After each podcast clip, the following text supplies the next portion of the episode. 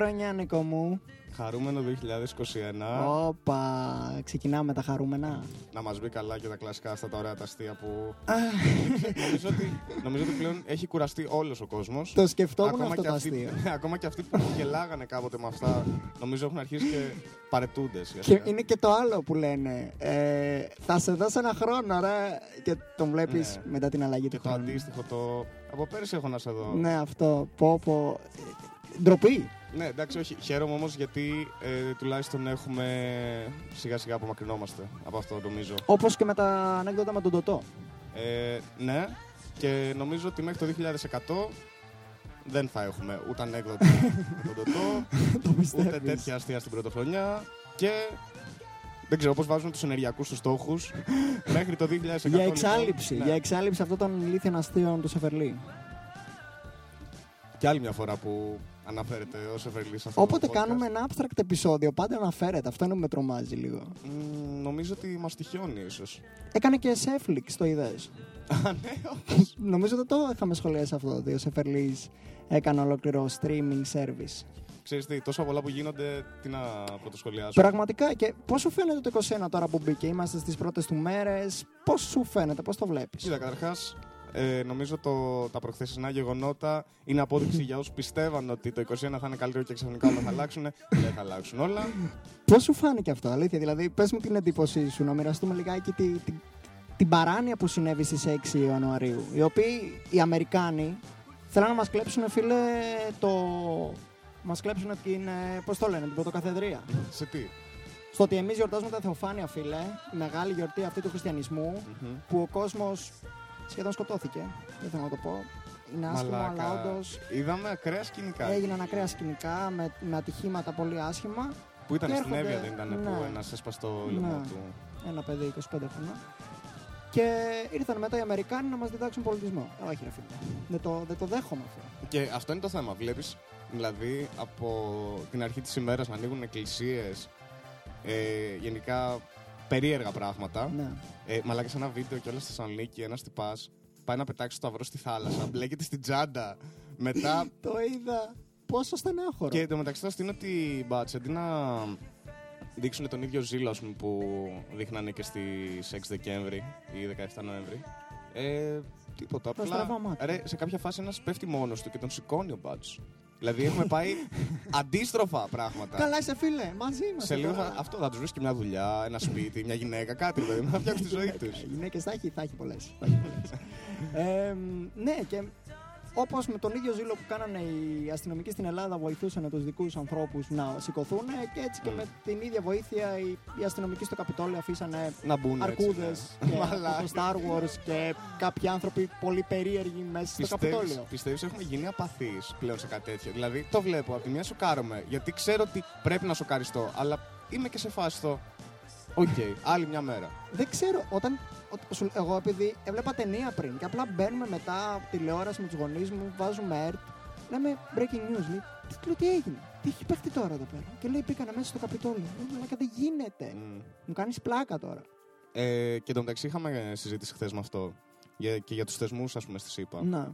Που είναι σοκαριστικό γιατί γενικά αυτό δεν είναι εύκολο να γίνει. Δεν μιλάμε καν για μια χώρα, ας πούμε, όπως η Ελλάδα. Που Ναι, που οι θεσμοί της είναι πολύ πιο αδύναμοι Ναι, από. καταρχάς αυτές τις δημο- της έχουν Αμερικής. εκτεθεί και παλιότερα, έχουμε περάσει και δικτατορία. Ναι, ναι, ναι. Η Αμερική δεν έχει περάσει ποτέ δικτατορία. Ισχύει. Ποτέ δεν έχει πραξικόπημα στην Αμερική. Μμ. Ποτέ δεν έχει εισβάλει κάποιο στο Καπιτόλιο, είτε είναι άκυροι τύποι όπως αυτοί τώρα, με όπλα και σημαίες του Τραμπ, είτε είναι ο στρατός. Δεν γίνεται αυτό. Και γι' αυτό ο Τραμπ από 6 Γενάρη είναι τελειωμένος.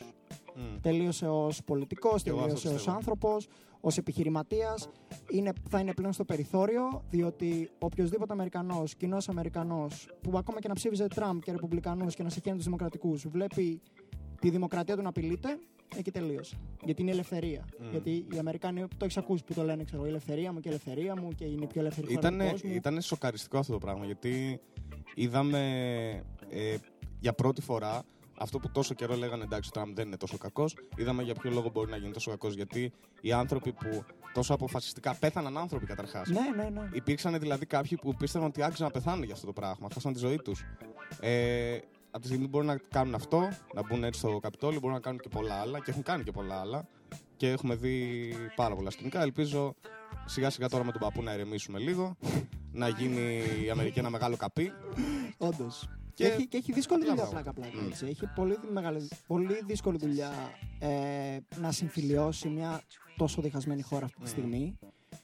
Και νομίζω δεν είναι ο κατάλληλος άνθρωπος για να συμφιλιώσει αυτή τη χώρα. Δεν έχει τουλάχιστον καν επικοινωνιακή πολιτική σωστή αυτός ο τύπος. Δεν έχει επικοινωνική πολιτική, θα σου λέω εγώ. Γενικά νομίζω το έχει αφήσει πάνω στην Καμάλα Χάρη. Ναι, και και εγώ έτσι πιστεύω. κατά κύριο λόγο, απλά εντάξει, όταν χρειάζεται να μιλήσει, μερικές φορές του ξεφεύγουν και πράγματα. Ε, φυλάει και λίγο περίεργα κάποιες γυναίκες στον δρόμο, ας πούμε. Υπάρχουν κάτι φωτογραφίες που είναι λιγάκι. Παράξενο. Είναι Ε, λίγο εντάξει, γλίτσας. Δεν μου κάνει εντύπωση. Είναι λίγο θείος, ρε παιδί. Δεν μου κάνει καθόλου εντύπωση. Είναι θείος. Είναι ο θείος που θα σου πει στο τραπέζι να γαμάς καμουνάκι. Όχι. Είναι Ή- αυτός. Πάμε Σίγου- μια βόλτα με τα μάξι. Σήμερα θα γίνει άντρα, Μανώλη. Είναι αυτό. Το, θα σε πάρει και θα σου δείξει να ζεις στο Ναι. μυαλό του. και σε πάει στο χειρότερο κολόστριπτιτζάδικο της επαρχίας που παραθερίζεσαι. σε εκεί ένα πέρα. εγκαταλειμμένο σπίτι, ρε. Εδώ καλύτερα νιά μου. Εδώ έχασα την παρθενιά μου. Ε, ε, αυτή είναι. Και είναι μια 85 εδώ πέρα, ξέρω. Και εγώ το μεταξύ βλέπω αυτά τα πράγματα να γίνουν στο Καπιτόλιο και γίνεται, περνάει η ώρα, 12 η ώρα και έχω γενέθλια.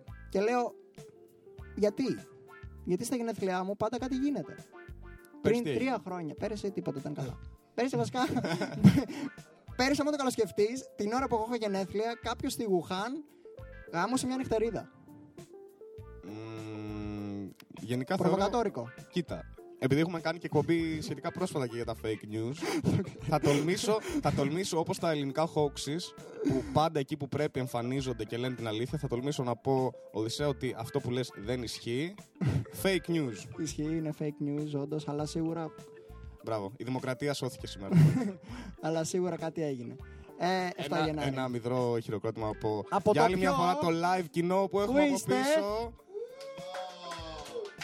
Πρέπει να σας δασκαλεύουμε δηλαδή και να σας λέμε από πριν ότι όταν θα πούμε για το κοινό Θα πάρουμε πινακίδα. θα, θα χειροκροτάτε με δύναμη. Θα πάρουμε Για να τα πινακίδα, ακούει ο Οδυσσέα, για άλλος. να, για να τελειώνουμε αυτή την Τι είναι ιστορία. αυτό Γιατί το πράγμα; έχω αρχίσει και απογοητεύομαι. Ψόφι, ψόφια άλογα είστε ρε.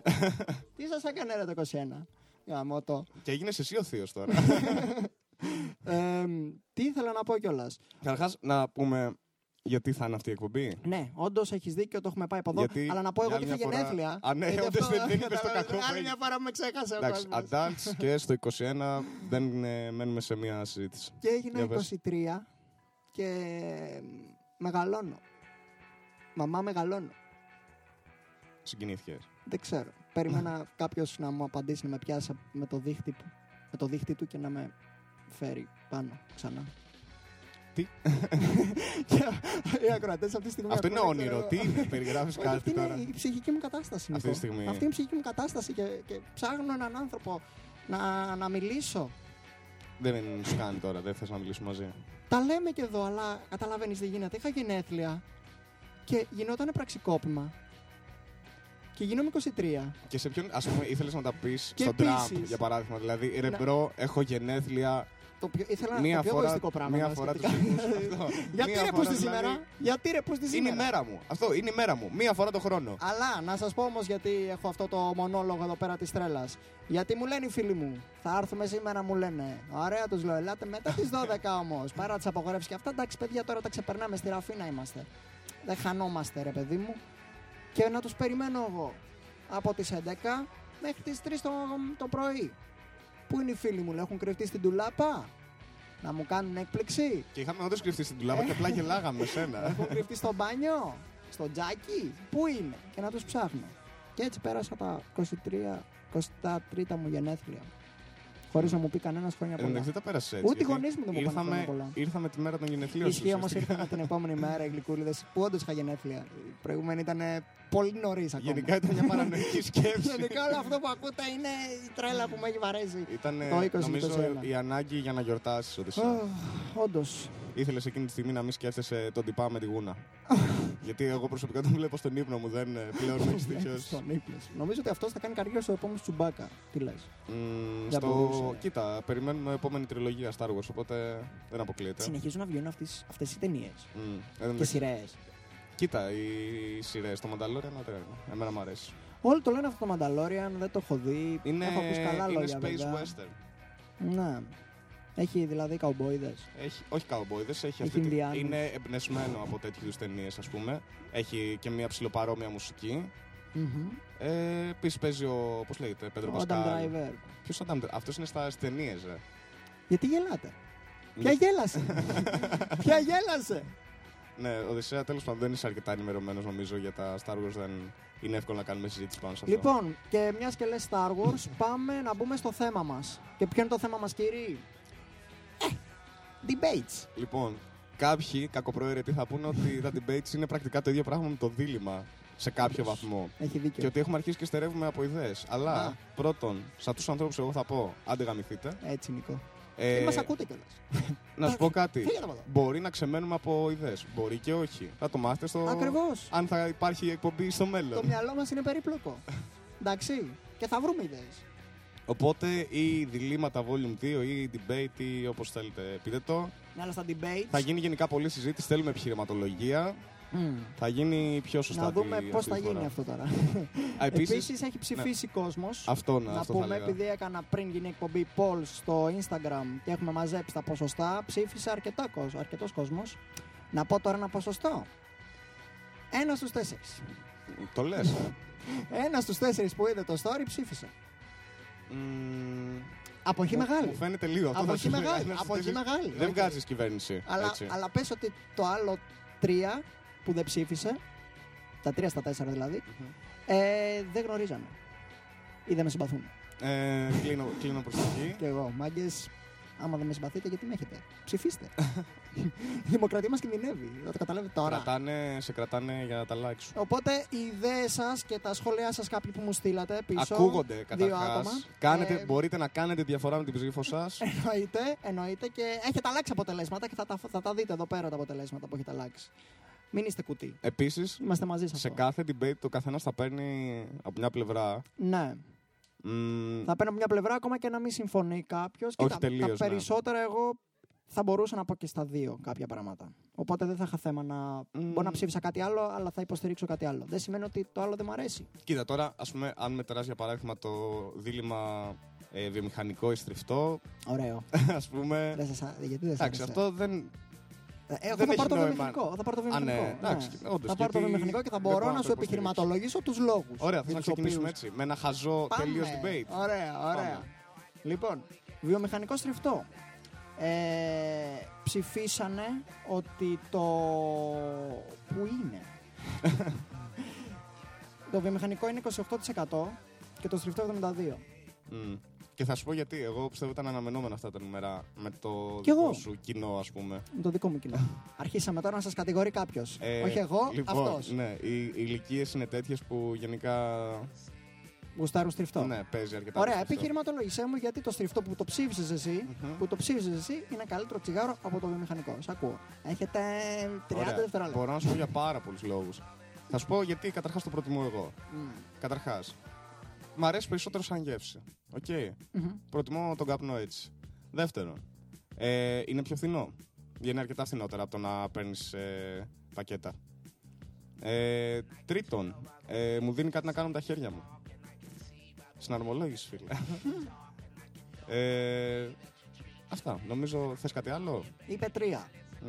Λοιπόν, Πιάσ' τα ένα-ένα και αποδόμησέ τα αν μπορείς. το. Εντάξει, το πρώτο είναι υποκειμενικό, οπότε δεν μπορώ να Ωραία. πω Το στριφτό, εμένα μου αρέσει περισσότερο βιομηχανικό, αλλά θα σου εξηγήσω τους λόγους για το βιομηχανικό μπορεί να είναι και καλύτερο κάποιες φορές. κάτι. Μμμ, για δες. Το βιομηχανικό έχει ωραία κασετίνα. Καρέλια. Και εγώ έχω ωραία ε, καπνοθήκη. Χρειάζεται να αγοράσεις καπνοθήκη όμως. Ε, Ναι, Ενώ αλλά... εγώ δεν αγοράζω κασετίνα. Ναι, αλλά αγοράζεις μια φορά καπνοθήκη. Άντε δύο αν τη χάσεις τη μία. Την έχεις χάσει. Γι' αυτό το λέω. Αλλά πήρα καλύτερη. Λοιπόν, ωραία και πάλι. Οκ, η καπνοθήκη είναι ένα καλό, αλλά με, τα, με το βιομηχανικό μπορείς να γνωρίσεις πιο εύκολα ανθρώπους. Γιατί θα πας, ας Ναι, πούμε, και ναι, θα ναι, πεις: ναι. Έχει ένα τσιγάρο, ρε φίλε. Ε, ο άλλος θα σου πει: Έχω στριφτά, θε να στρίψεις. Ε, και είσαι σε φάση. Καλά, στο. Ναι, όχι, και απλά Για παίρνεις κάτσε τώρα να Τον πέσω σε αυτή καπνό. την Επίσης, αμηχανία. μπορείς να πας στον άλλο και να ζητήσεις κάτι πολύ πιο απλό από ένα τσιγάρο. Ένα φιλτράκι που στον άλλο δεν κοστίζει τίποτα άλλο είναι αρκετό για να ανοίξεις κουβέντα. Ω, τι, καπ, τι καπνίζεις; Ε, Μεγάλα δεν αυτά. Ρε, Έχουν έχει, άνθρακα δεν μέσα. θυμάσαι. Πού ήταν σε ένα πάρτι που είχαμε πάει που είχε έρθει μια κοπέλα και μου ζητάει συνέχεια φιλτράκια. Όχι. Δεν, το- δεν το θυμάσαι. Δεν το, θυ- δεν θα σου πω. Δεν θα σου πω. δεν το θυμάμαι. Δεν όχι, θα σου πω σε όχι ποιο είναι ότι το δεν πάρτι. έγινε, Δεν το θυμάμαι. Ε, Έγινε ο- το στον θυμάμαι δρόμο, γιατί μου είχε. έγινε. Εν τω μεταξύ κάπνιζα τότε, οπότε δεν είχα κιόλας Παίρναμε καν πάνω μου. φιλτράκια. Ναι. Α, θυμήθηκα. Νομίζω ότι παίζει να μην είχαμε κάτσει και πολύ μαζί σε αυτό το πάρτι, οπότε. Θυμήθηκα, θυμήθηκα. Πρίξιμο. Πρίξιμο. Όχι. Απλά ήταν ε, καλή αφορμή. Τέλος πάντων, εγώ πιστεύω ότι τα τσιγάρα είναι καλύτερη αφορμή να πιάσει συζήτηση. Και επίσης είναι καλύτερο από το να, σου- να σου έρθει ο άλλος. Μαλάκα με δουλεύεις. Να Α σου πούμε, έρθει ο φιλτράκια είναι το πιο εύκολο πράγμα. Δηλαδή, ανοίγω το ντουλάπι μου και βρίσκω φιλτράκια. Ωραία, δεν τα υπάρχουν φιλτράκια, παντού. το θέμα- ωραία. Είναι εύκολο τρα- πράγμα και αφού, αφού λες ότι θες να δανειστείς κάτι εύκολο, όπως ένα τσιγάρο που απλά το παίρνεις και Ωραία. έτσι μπορείς να το κάνεις και με ένα φιλτράκι. Και ενώ στρίβει το τσιγάρο σου, πιάνεις κουβέντα με τον άλλον. Οπότε, άμα θες να κάνεις καμάκι, πήγαινε στο στριφτό. Το δέχομαι, παιδιά. Το δέχομαι αυτό. Αλλά, ε, σου έχω και κάτι άλλο. Μ, να. Το στριφτό στο τέλος όταν το καπνίζεις, καίει. Σε καίει πολλές φορές.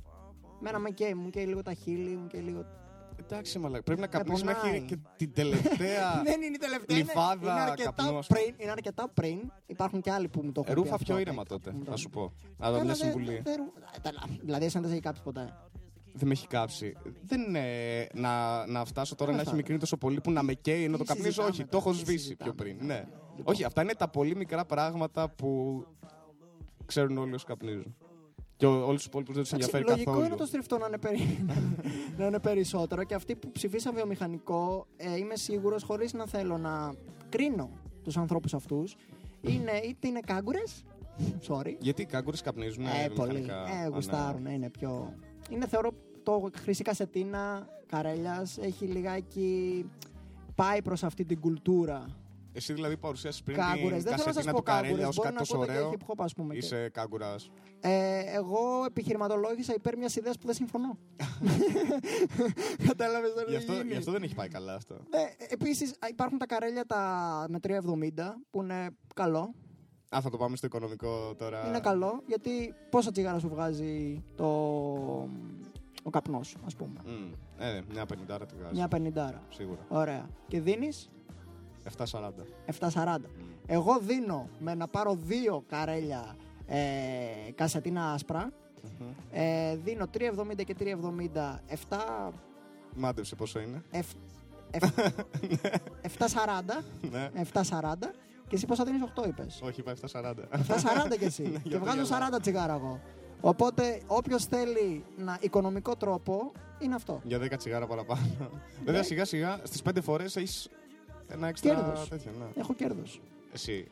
να Όχι εσύ. ο Καρέλιας Όχι, ο κανένα πόσο. Αφού σου λέω ότι εγώ με τα ίδια λεφτά έχω 50.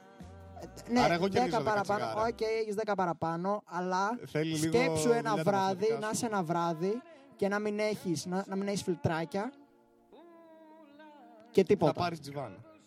Και να μην έχεις και τζιβάν. Θα βρεις τζιβάνα.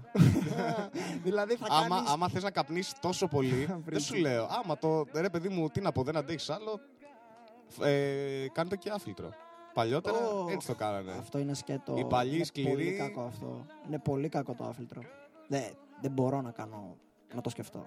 Μια φορά είχα πάρει άφιλτρα καρέλια. Α, ναι, Α, υπάρχουν, λάθος. υπάρχουν βιομηχανικά άφιλτρα. ναι, ναι. Πω, πω. δεν ξέρω πώς τα κάνω αυτά τα πράγματα. Τα χέρια παίζει μετά να καίγονται. Ξέρω εγώ. Μ, Δηλαδή, καίγονται το χέρι. Μια σου. υπόθεση την οποία δεν μπορούμε να τη βασίσουμε Κυτρινίζει κάπου. σίγουρα. Κυτρινίζει σίγουρα το Τι χέρι. να σου πω, δεν ξέρω. Και αυτή δεν έχεις δει κάτι παππούδες που έχουν λίγο κίτρινο μουσ, ξέρω εγώ. Α, από αυτό είναι. επειδή τα Ε, καπνίζουν εγώ άφιλτρα. πιστεύω ότι. Οι τύποι, ή αυτοί, αυτοί καπνίζουν είτε 60 τσιγάρα την ημέρα, Αυτό. ναι. είτε τα καπνίζουν, ξέρω εγώ, από το χώμα, ξέρω τα παίρνουν. Και τα καπνίζουν. δεν μπορώ Τέλος να καταλάβω. πάντων, λοιπόν, σταθήκαμε πάρα πολύ στο κάπνισμα και είναι μια ανθυγιεινή συνήθεια. Και... Ναι, παιδιά, μην καπνίζετε. Stop smoking. Μην καπνίζετε. Ωραίο.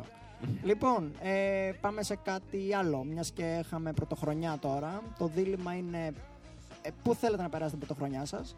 59% είπαν μέσα στο σπίτι και 41% είπε έξω. Να σου Ποια πω τι θέση ψήφισα. παίρνεις; Εγώ ψήφισα μέσα. Ωραία. Γιατί τις καλύτερες πρωτοχρονιές μου τις έχω κάνει σπίτι. Εγώ Δεν ψήφισα έχω έξω. κάνει σε μαγαζί. βέβαια. Και μου κάνει πολύ μεγάλη εντύπωση το ότι δεν σας έχει λείψει το έξω και δεν πολεμάτε γι' αυτό. το Ρε, 41 είναι πολύ μικρό, είναι παιδιά. άλλη φάση πρωτοχρονιά. Θυμάσαι, έχουμε κάνει βασικά μαζί πρωτοχρονιά στο μαγαζί του Αναγνωστόπουλου του Πω, ξαδέρφου του Μπούφους, από το Μπούφος, ο Survivor. Ναι. Μπούφος. Μην, μην κάνεις τη διαφήμιση. Συ- Μην περαιτέρω. πάτε. Μην πάτε γενικά. Ε, ναι, Εκεί. εντάξει. Ε, παιδιά, τραγούδαγε ο Σαντικάη. Σαντικάι! Τον οποίο τον είδα και δεν το πίστευα ότι τον έβλεπα μπροστά μου. Λέω δεν παίζει να είναι ο Σαντικάη όντως. γιατί δεν είναι ότι απλά το πετύχαμε σε ένα κοινό μαγαζί. Το πετύχαμε ρε γαμώ το πρωτοχρονιά. Δηλαδή και σε κάποια φάση που είχα πιει Τυχερή πρωτοχρονιά. αρκετά. Μαλακα, πόσο ήθελα να ακούσω την Άγια Νύχτα. πραγματικά. δηλαδή, εκεί ήταν που θα ήξερα ότι θα είχα την Η καλή Χάνα χρονιά. Μοντάνα της Ελλάδας είναι ο Σαντικάη. Για όποιον. Γιατί- Για όποιον. γιατί; είναι η Μάιλι Σάιρου Ελλάδας. Ποιο είναι το κανονικό του όνομα; Κρίστο. Κρίστο Σαντίκα. Αυτό, Ξέρω. αυτό ωρια- οριακά ρεαλιστικό. Όχι. Είναι με καλή χαρά και πλευρά τα λέω Όχι, αυτά. τον τα- αγαπάμε τον Χρήστο. Είναι μια χαρά άνθρωπος είναι. Ε, Δεν το μαλάκα καταρχάς. Αλλά, Το συγγνώμη. έχει γυρίσει στο λαϊκό, ε. Εντάξει, να το όλοι πούμε αυτοί για να τον επιβιώσουν, κόσμο που- Αυτό Για δηλαδή. να το- επιβιώσουν όλοι ακόμα αυτοί. και το, το αγνό το παιδί του Θεού κατέληξε να μπλέξει Μιλάει με, για, με τη για νύχτα. βυζιά και για Λέει τέτοια. κόλους. Τι λέει, όχι. δεν, κάνει, δεν θα κάνει τράπο, Δεν Σαντικάη. λέει. Ε, το χάσε τώρα νομίζω. Σάντικ. Το χα- Σάντικ. Λες. Σάντικ. λέει. Σαντίκ. Σαντίκ. Σαντίκ. Τρομερός. Ήδη- Τρομερός. Πω, πω, ήδη έχουμε πάει πολύ άσχημα. Για πες εσύ. Λοιπόν, εγώ έβαλα έξω. Ε, διότι όταν εννοώ έξω, εννοώ στο αγαπημένο σου μαγαζί. Μμμ, στο αγαπημένο σου μαγαζί που είναι να πηγαίνεις γενικά ή για πρωτοχρονιά. Εννοείς στο μαγαζί επιλογής. Εγώ μιλάω ότι πρωτοχρονιά κάνεις σπίτι μαμού σου του για, φεύγεις κατά τη μία, δύο, πηγαίνεις στο μαγαζί και φεύγεις στις 7-8 η ώρα το πρωί. Αυτό είναι το ιδανικό μου πλάνο. Μμμ, καλά, ναι, δεν θα σου πω τι είμαι να μου πείτε άσχημα. Απλά έχουμε Πάμε κάνει. τώρα. Έχουμε κάνει... ε, πού θα βρούμε ανοιχτά; θα βρούμε ανοιχτά. Για πες. Α σου τραγουδήσω, άμα θες. Ε, Ζωτικά μαζί. ε, σου λέω, εγώ απλά έχω ζήσει τις περισσότερες πρωτοχρονιές, τις καλές μέσα. Οπότε. Αλλά δεν θα με χάλαγε και με πολλά άτομα και έξω, νομίζω. Ωραία, θέλω να μου επιχειρηματο... Εγώ θα σου επιχειρηματολογήσω, Ωραία, να σου πω για το τρία σπίτι πράγματα και- για το έξω. Ναι. Γιατί το έξω είναι καλύτερο. Μουσική, ό,τι μουσική γουστάρεις. Αυτό είναι για το σπίτι το επιχείρημα. Όχι, αυτό είναι για έξω. Αυτό είναι το επιχείρημα για το σπίτι. Όχι, αυτό Στο- είναι για το έξω. Μα στο σπίτι διαλέγεις τι μουσική θες. Μα άκουσε με, μπορείς να διαλέξεις και έξω τι μουσική θέλεις. Πηγαίνεις στο μαγάζι που θέλεις πρώτον, που ξέρεις ότι παίζει καλή μουσική. Ε, ναι, Άμα αλλά βαρεθείς- στο σπίτι μπορείς κυριολεκτικά να διαλέξεις όποιο τραγούδι θες. Εντάξει, οκ. Και είσαι με άλλους 15, 20, 30 ανθρώπους. Ενώ εκεί είσαι Ναι. με άλλους 100. Και έχεις να δεις κόσμο, ας πούμε. Και να πιεις ποτά. Και να χαλάσεις λεφτά. Αλλά, Εκεί Αλλά- θα σε πάω. αλλά, άμα πας σε ένα ρεμπετάδικο, ας πούμε, ή σε ένα κέντρο Όχι, εντάξει, διασκέδασης. αυτό εκεί είναι. Σε ένα κέντρο Όχι διασκέδασης. σε κλαμπ, ρε φίλε, μην κάνεις πρωτοχρονιά σε Όχι σε κλαμπ, δεν μιλάω για κλαμπ. Εγώ, παιδιά, δεν μιλάω για κλαμπ. Εντάξει, Μιλάω για μπαράκια Τότε το δέχομαι πολύ περισσότερο. και μόνο για μπαράκια. Αλλά ακόμα και σε ρεμπετάδικο, άμα πάει κάποιος, τι έχεις, Νίκο, που δεν το έχεις στο σπίτι σου Μμμ, τι έχω, φθινοπρασί. να χορέψεις. Έχεις Α. να χορέψεις όσο θέλεις και όπου θέλεις. Γιατί όμως δεν μπορείς να χορέψεις, Νίκο, στο σπίτι σου; Μπορώ. Δεν μπορείς τόσο Α, καλά. συγγνώμη, για Γιατί πες. δεν μπορείς; Δεν έχω χώρο. Τι; Ναι, έχεις χαλιά. Έχεις χαλιά κάτω, Νίκο. Και τα χαλιά στο ελληνικό σπίτι είναι ένα μεγάλο ζήτημα. Δεν Γενικά- μπορείς να έχεις χαλιά. Καταρχάς είναι βαριά, δεν σηκώνονται. Δεν Είναι μπορείς να βαριά. κα- Δεν τα πας πέρα. Τώρα σκέψω ένα μεθυσμένο τύπο να χορεύει στο χαλί σου ζεϊμπέκικο με τσιγάρο Θα τον πάρει ο ύπνος, ε. Δεν θα αποκουπήσει γαλή. και να κάθεται κάτω στη, Ω, εκεί ναι, πέρα. έχεις δίκιο, έχεις δίκιο. Να δεν ακούεις το σκέφτηκα. σφακιανάκι, ξέρω εγώ, για την πουτάνα τη ζωή που δεν με πρόδωσε, δεν ξέρω τι λέει ο στίχος, και το τσιγάρο το καίει στο χαλάκι. Τι του κάνεις αυτού του ανθρώπου, τι του Ε, λες; Και θα σου πω και ακόμα χειρότερα που έχουμε ζήσει η κατάσταση. Σκέψου να έχεις έναν αργιλέ, ας πούμε. Α, ναργιλέ, κάρβουνο κάτω στο χαλί. Τελείως το χαλί. Όχι, άλλο κάνουμε. Ναι, όχι. Και γι' αυτό το λόγο διαλέγω το έξω, γιατί έξω έχεις επιλογές να, να κάνεις πράγματα, ε, θα δεις κόσμο και δεν θα γαμήσεις το χαλί σου. Τρία πράγματα σου είπα. Θέλω επιχειρηματολογία για το μέσα. Λοιπόν, για το χαλί δεν έχω τίποτα απολύτως. Δεν... Εκεί με έχεις κερδίσει, οκ. Το Πες μου χαλί, άλλους λόγους το να χαλί μην μπορεί είσαι να γαμηθεί. Το μόνο που μπορώ να σου πω γενικά, πρόσεχε. Εντάξει. Άμα τον δεις τον άλλο με, το, με τη ζεμπεκιά και το τσιγάρο στο στόμα, Πάρ' πάρ' του του το. το. Ναι. ε, για τη μουσική σου είπα, σπίτι σου βάζεις ό,τι θες, κάνεις τη ζωάρα σου και με καλή παρέα και γαμό. Τώρα από εκεί και πέρα, ε, παραδέχομαι ήταν. Δεν. Ε, βασικά, ξέρεις τι, και τα δύο ωραία είναι. και τα δύο ωραία είναι. Δεν έχω παράπονο. Και το ιδανικό, το ιδανικό είναι έχοντας των καλών των ε, πραγμάτων. αυτό δεν ξέρω πώς ακούστηκε. Ε, Μόλις τελειώσει όλο αυτό, το σωστό είναι πρώτα σπίτι μέχρι τις 2-3 να ρίξεις και ένα μπαρμπούτι. ένα μπαρμπούτι πρέπει να το ρίξεις κιόλας. Και φεύγεις μετά και πας και αλωνίζεις μέχρι τις 7, 8, 9, 10 το πρωί. 10. Ανατολή να δεις το Λικαβιτό και. 10 η ώρα, φίλε, όχι Θα απλά σας- Ανατολή. Έχει ξημερώσει τα Ε, καλά. ισχύει. Κόσμος στι δρόμου. Γεια. Παράφινα. λοιπόν, συνεχίζουμε. Ε, σε πάω σε ένα, σε ένα. Τι θα ήθελες; Μμμ, δεν ξέρω τι μου έχεις. Α, θες να πάμε κανένα τύπου Bojack και τέτοιο να πιάσουμε. Bojack κάποιο- Rick, ναι, Bojack Rick. Μμ. Bojack Rick. Λοιπόν, καταρχάς, αυτό το debate το έχουμε χρόνια με τον Οδυσσέα. Το είχα βάλει το Bojack Rick στις προ... στην προηγούμενη καραντίνα, Μμ. poll, γι' αυτό δεν το βάλα σε αυτό. Και είχε βγει ο Rick με πολύ μεγάλη διαφορά. Δηλαδή γύρω στο 67 με 33 ήταν. Κάπου Αφού εκεί είμαστε πέρα. ζώα. Ε, Αυτό μας αξίζει. Θα πάρεις Μπότζα και πες. Αυτό μας αξίζει. Ναι, θα πάρω Bojack. Παίρνω Rick. Να πω εδώ ότι το Μπότζακ. Καταρχάς, πριν- έχουμε- έχουμε δει και τα δύο και έχουμε Ναι. κάψει και τα δύο. Ναι, ναι, ναι. επίσης. Πριν ένα χρόνο το κράζα. Το κράζα άσχημα σε Και εγώ φάση- το Rick. Εκεί, Όντως, από εκεί είναι το ισχύει. debate. να, να μην το αντέχω, να λέω δεν το ξέρω. Δεν το πιστεύω ότι ο κόσμος μπορεί να βλέπει αυτό το πράγμα. Δεν είναι καν αστείο. Ε, και σε κάποια φάση μπήκε η καραντίνα, δεν είχα τι να κάνω. Λέω ας δω Bojack Horseman. Και είναι μία από τις καλύτερες τηλεοπτικές σειρές που έχουν δημιουργηθεί ποτέ. Και το βάζω τηλεοπτικές σειρές, δεν το βάζω καν animation. Είναι τηλεοπτική σειρά. Ακριβώς. Είναι τρομερό. Οπότε και το Rick and Morty Καταρχάς, επίσης. είναι πολύ πιο σοβαρή από ό,τι φαίνεται. Ε, βασικά όχι, νομίζω φαίνεται σοβαρή, αλλά είναι πολύ περισσότερο από αυτό. Ναι. Δηλαδή, γενικά, έτσι όπως το έχω στο μυαλό μου, ε, ας πούμε το, το Rick and Morty πιάνει πιο πολύ το κομμάτι της κομμωδίας και της σάτυρας και το Bojack δεν κάνει ακριβώς σάτυρα, κάνει, αλλά πιάνει ας πούμε αρκετά και φιλοσοφία. Πιάνει τέτοια θέματα. Πολύ. Και τα δύο πιάνουν φιλοσοφία. Ο, το Bojack πολύ πιο εμφανές, πολύ πιο εμφανή. Αλλά και, ο Rick, και το Rick and Morty είναι, μιλάει πολύ για τον, το μηδενισμό, ρε παιδί μου. Δηλαδή, Απλά ο, ο δεν, Rick, δεν θα κάτσει να το συζητήσει. Είναι- Θα σου πετάξει ναι. την ατάκα και θα προχωρήσει στο επόμενο αστείο, το οποίο δεν είναι κακό, αλλά αυτό δίνει λιγότερο βάρος σε αυτό που θες να πεις. Δηλαδή. έχεις δει το βίντεο του Wisecrack με Μμ. το που σύγκρινε το Rick and Morty και τον Bojack Horseman πάνω στη φιλοσοφία. ναι, ότι είναι δύο ο διαφορετικοί διαφορετικός υπαρξισμοί. μηδενισμός. Μπράβο, ναι. είναι, ο, είναι ο υπαρξιστικός μηδενισμός και ένας άλλος μηδενισμός. Μμ. Στην ουσία του Bojack είναι πιο ο μηδενισμός στην, ουpi- στο- στην ουσία που σου λέει ότι θα αλλάξω, προσπαθώ Μμμ. να αλλάξω, προσπαθώ να, να γίνω καλύτερος άνθρωπος. Θετικός ρε παιδί μου μηδενισμός. Ενώ του Ρικ είναι τα γαμά όλα, τα διαλύει όλα. Ξέρω ότι δεν θα αλλάξω. Δεν θα ζήσουμε για πάντα. Μμ. Fuck that shit. Αυτό είναι πιο, πιο χαοτικός τρόπος ναι, σκέψης. ναι. Γενικά, επειδή το Bojack το ξαναβλέπω τώρα ε, και είμαι και στα τελευταία τώρα εκεί στην έξι σεζόν έχουν μείνει δύο-τρία επεισοδιάκια. Ε, έχουν κάνει φοβερή δουλειά στη συγκεκριμένη σειρά όσον αφορά την εξέλιξη. Δηλαδή, όταν την είχα ξαναξεκινήσει, μου ήταν δύσκολο να δω τα πρώτα επεισόδια. Το οποίο είναι πολύ καλό για τη σειρά γιατί δείχνει ότι είχα συνηθίσει τέτοιο επίπεδο από τις τελευταίες σεζόν που μετά μου φαινόταν ε, λίγο περίεργο να επιστρέψω Ναι. στις πρώτες.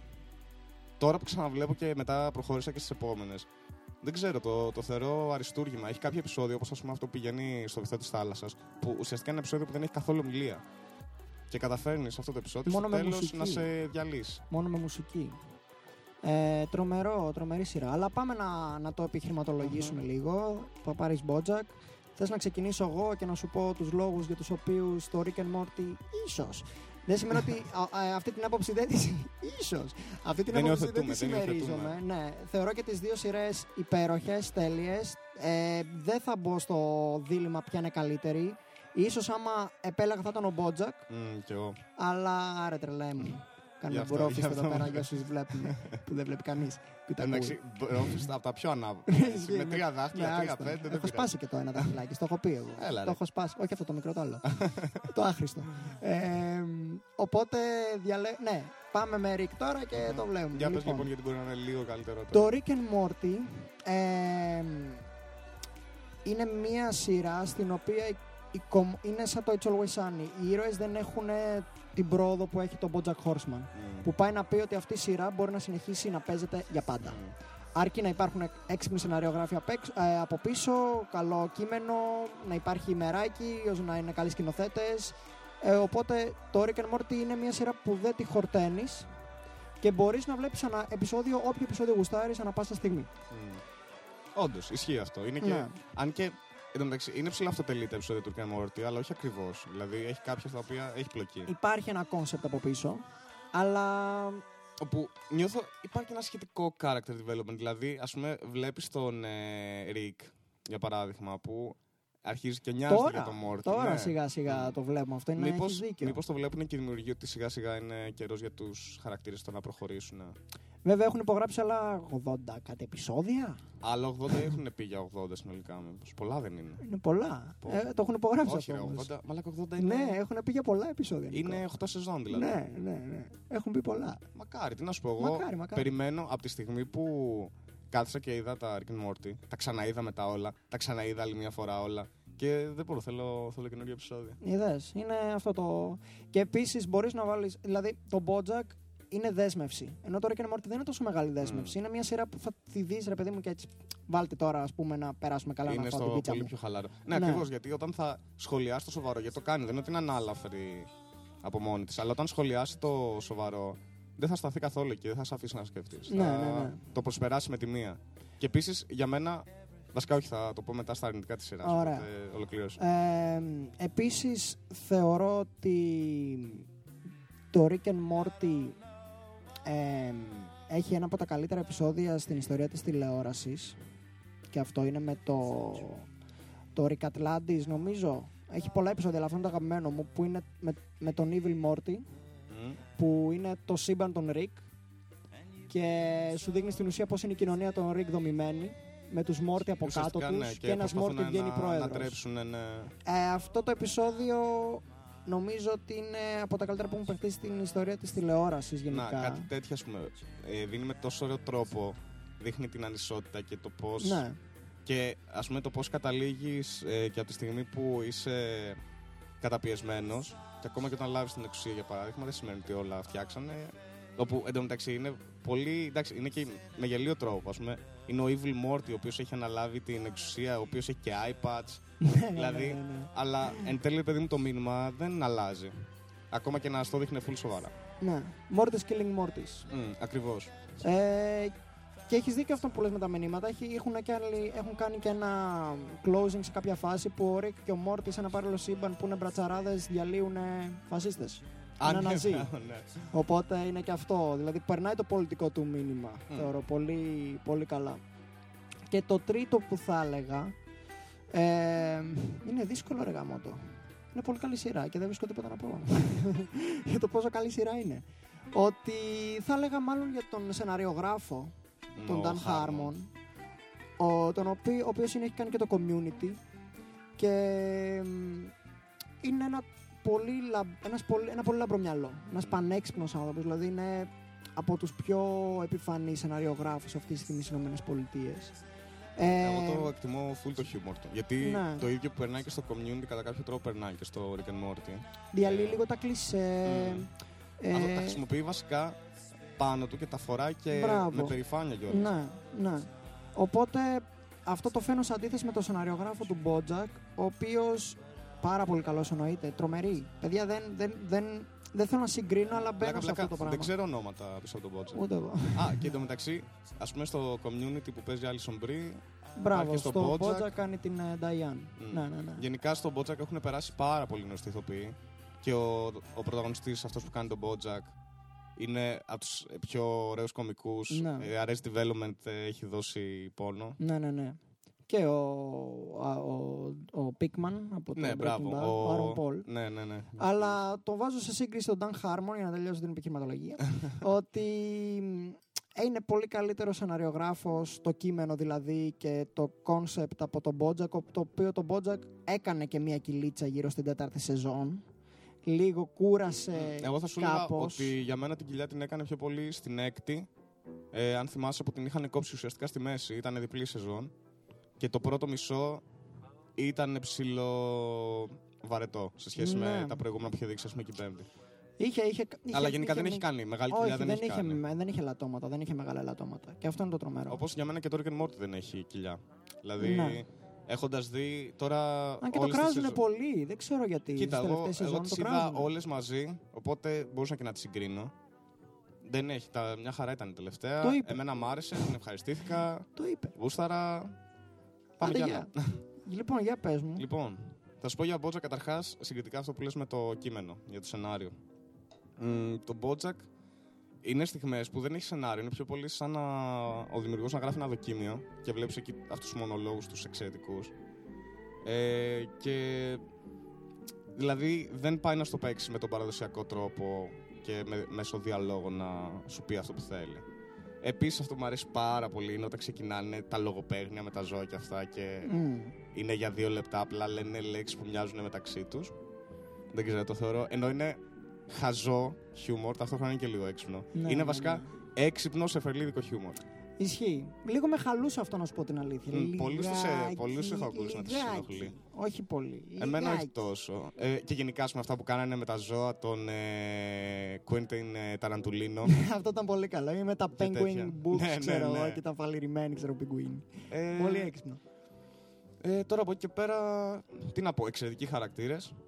Δεν συγκρίνεται σε σχέση με τους χαρακτήρες του Rick and Morty, γιατί πέρα από τους πρωταγωνιστές, έχεις, ο καθένας είναι βιοπαλιστής στη δικιά τη ζωή. Ε, έχεις ας πούμε την Princess Caroline, η οποία προσπαθεί να τα ισορροπήσει όλα και είναι, νομίζω ότι προσωπεύει τη σύγχρονη γυναίκα που έχει να παλέψει και με την πατριαρχία, πέρα από όλα τα άλλα. Ε, και τα, αλλά ταυτόχρονα και σε ένα χώρο του Hollywood, ο οποίος, στον οποίο κυριαρχεί η πατριαρχία και από πάντα από την αρχή της καριέρας προσπαθούσε να το καταπολεμήσει αυτό. Έχει τον Τόντ, ο οποίος είναι χαμένος και του συμβαίνουν πράγματα και ταυτόχρονα μαθαίνει από αυτά και εξελίσσεται. Ε, έχεις τον ε, Mr. Peanut Butter, ο οποίος εντάξει, χαρακτηρίζει. Καλύτερος ήρωας. ο οποίος Εγώ είμαι αυτός. Αυτό είναι, Τον αγαπώ. είναι εσύ. Ε, τι να πω, γενικά ακόμα και από τα και από χαρακτήρες που εμφανίζονται για λίγο, έχει πάρα πολλά πράγματα να δώσει. Και εν τέλει βλέπεις το- την ιστορία ενός ανθρώπου σπασμένου, διαλυμένου, ε, που απλά είναι τοξικός, καταστρέφει τα πάντα γύρω του και απλά δείχνει και το πώς προσπαθεί να επουλωθεί και να, Το journey. του. ναι, να β- πορεία αφαιρέσει αυτή του. την τοξικότητα από μέσα. Ναι. του. Γενικά έχει για εθισμό πάρα πολλά πράγματα. Δε. Όποιος δεν την έχει δει, Αυτό να είναι πω, το ακόμα επιχείρημα. καραντίνα έχουμε. Αυτό είναι το επιχείρημα. Ναι, το ότι πιάνει θέματα. Σου λέω ακόμα και ας πούμε αυτό για τον εθισμό που το πιάνει πιο πολύ Οκ. στις τελευταίες σεζόν. Για μένα είναι πάρα πολύ σοβαρό. Το ακούω. Ναι, σίγουρα. Σίγουρα. Πολύ μεγάλο ζήτημα. Ή για τα τραύματα σε κάποια φάση συζητάει το.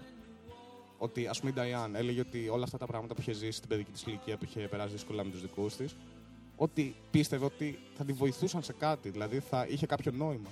Και λέει αυτό, ότι έπρεπε να έχει κάποιο νόημα εν τέλει. Δεν γίνεται να μην είχε κανένα νόημα όλο αυτό.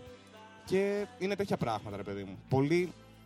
Εντάξει, δεν είναι να τα συζητάμε τώρα για, για χαλαρό είναι, το, podcastάκι. είναι πολύ. Αυτό με το νόημα που λες, με έβαλε τώρα σε σκέψεις. Αλλά δεν θα την. Γιατί δεν αυτή η θα σειρά την αυτό κάνεις εύκολα. ψάχνει στην ουσία. Το... Είναι πολύ φιλοσοφική σειρά. Δηλαδή, άμα δεν είστε προετοιμασμένοι να μπείτε σε ένα. Είναι φιλοσοφική χωρίς απάντηση Ναι, όπως ακριβώς ναι. πρέπει. Αυτό. Και όπως αυτό το debate δεν έχει απάντηση, παιδιά. Και οι δύο σειρές για μένα είναι ισάξιες. Δεν θα μπω σε. Μπήκα βασικά, είπα. BoJack θα διάλεγα, αλλά. Ναι, ναι. Αλλά. Όχι, και εγώ σε ένα νησί θα έπαιρνα τον BoJack. BoJack επειδή είναι πιο ολοκληρωμένη. Είχε αρχή, μέση, Μμ. τέλος. Ενώ το Rick and Morty, το τέλος του φαντάζομαι να είναι, ξέρω εγώ, να κάνει ο Rick μπανταμπαλούμπα, ξέρω εγώ, και fuck off, fuckers, και να μας κατουράει στην οθόνη. Εντάξει, μπορεί. Και γεια σου. Αυτό είναι το προβλέψιμο. Εγώ πιστεύω ότι ο Μακάρι Harmon να θα το κάνω σκεφτεί αυτό. κάτι καλύτερο. Ναι, οκ. Ε, αλλά επίσης για, και για να κλείσουμε το debate, ε, επίσης πιστεύω ότι το BoJack είχε το καλύτερο κλείσιμο την τελευταία σκηνή που μπορεί να έχει οποιαδήποτε σειρά ever. Μμ. Δεν έχω δει καλύτερο κλείσιμο. Ε, και ήμουνα και χαϊπαρισμένος, δηλαδή ήμουν ενθουσιασμένος. Περίμενα να δω ωραία πράγματα. Και Καλύτερο για το κλείσιμο και του Breaking Bad, βλέπω. δηλαδή θα πεις. Ναι, Ε, είσαι τρελός. μου άρεσε περισσότερο. Διαφωνώ. Ξέρεις γιατί, ξέρεις γιατί, γιατί σου αφήνει αυτό το άδειο πράγμα που πρέπει να, σου, να σε κάνει να νιώσει το κλείσιμο. Είναι λίγο αυτό το. Κλείσιμο όντως- Fleabag ήταν. όντως τελείωσε. Κλείσιμο Fleabag. Το Ναι, Fleabag το σε θυμάσαι αφήνει, πώς ναι, ναι, έκλεισε; σε αφήνει έτσι. Σε αφήνει λίγο και να πλανάσει. Πολύ ρε παιδί μου τώρα πλα, πλανάσαι. Πολύ. πολύ πλανάσαι. Τέλος πάντων. Όχι, δεν, η δεν μάνα μπορούμε μου να άρεσε συζητήσουμε πάρα και πολύ το τέλος. Πολλά παραπάνω να Και κάνουμε ναι, δεν θέλουμε να spoiler. κάνουμε spoiler. Προχωράμε στο επόμενο το οποίο είναι ενταγμένο σε δύο μέρη. Λοιπόν, ψηφίσατε. Midsommar εναντίον Hereditary. Το Midsommar κέρδισε με 54% έπειτα από μια τρελή ανατροπή εναντί του, του πρώτου, της πρώτης μεγάλης ταινίας του Άρη Άστερ. Και μετά ακολούθησε ένα poll στο οποίο σας έβαλα να ψηφίσετε μεταξύ του Άρη Άστερ, του σκηνοθέτη των δύο αυτών ταινιών, και του Jordan Peele, που είναι ένας Αφροαμερικανός σκηνοθέτης επίσης. Ηθοποιός. Ε, σκηνοθέτη. Ναι, και ηθοποιός Τα όντως. πάντα. Τα πάντα. Ο οποίος είπε τώρα εντωμεταξύ σταματάει για την ηθοποιία. Καλύτερα, δεν Γιατί πειράζει. νομίζω ότι είχε πει. Ήτανε.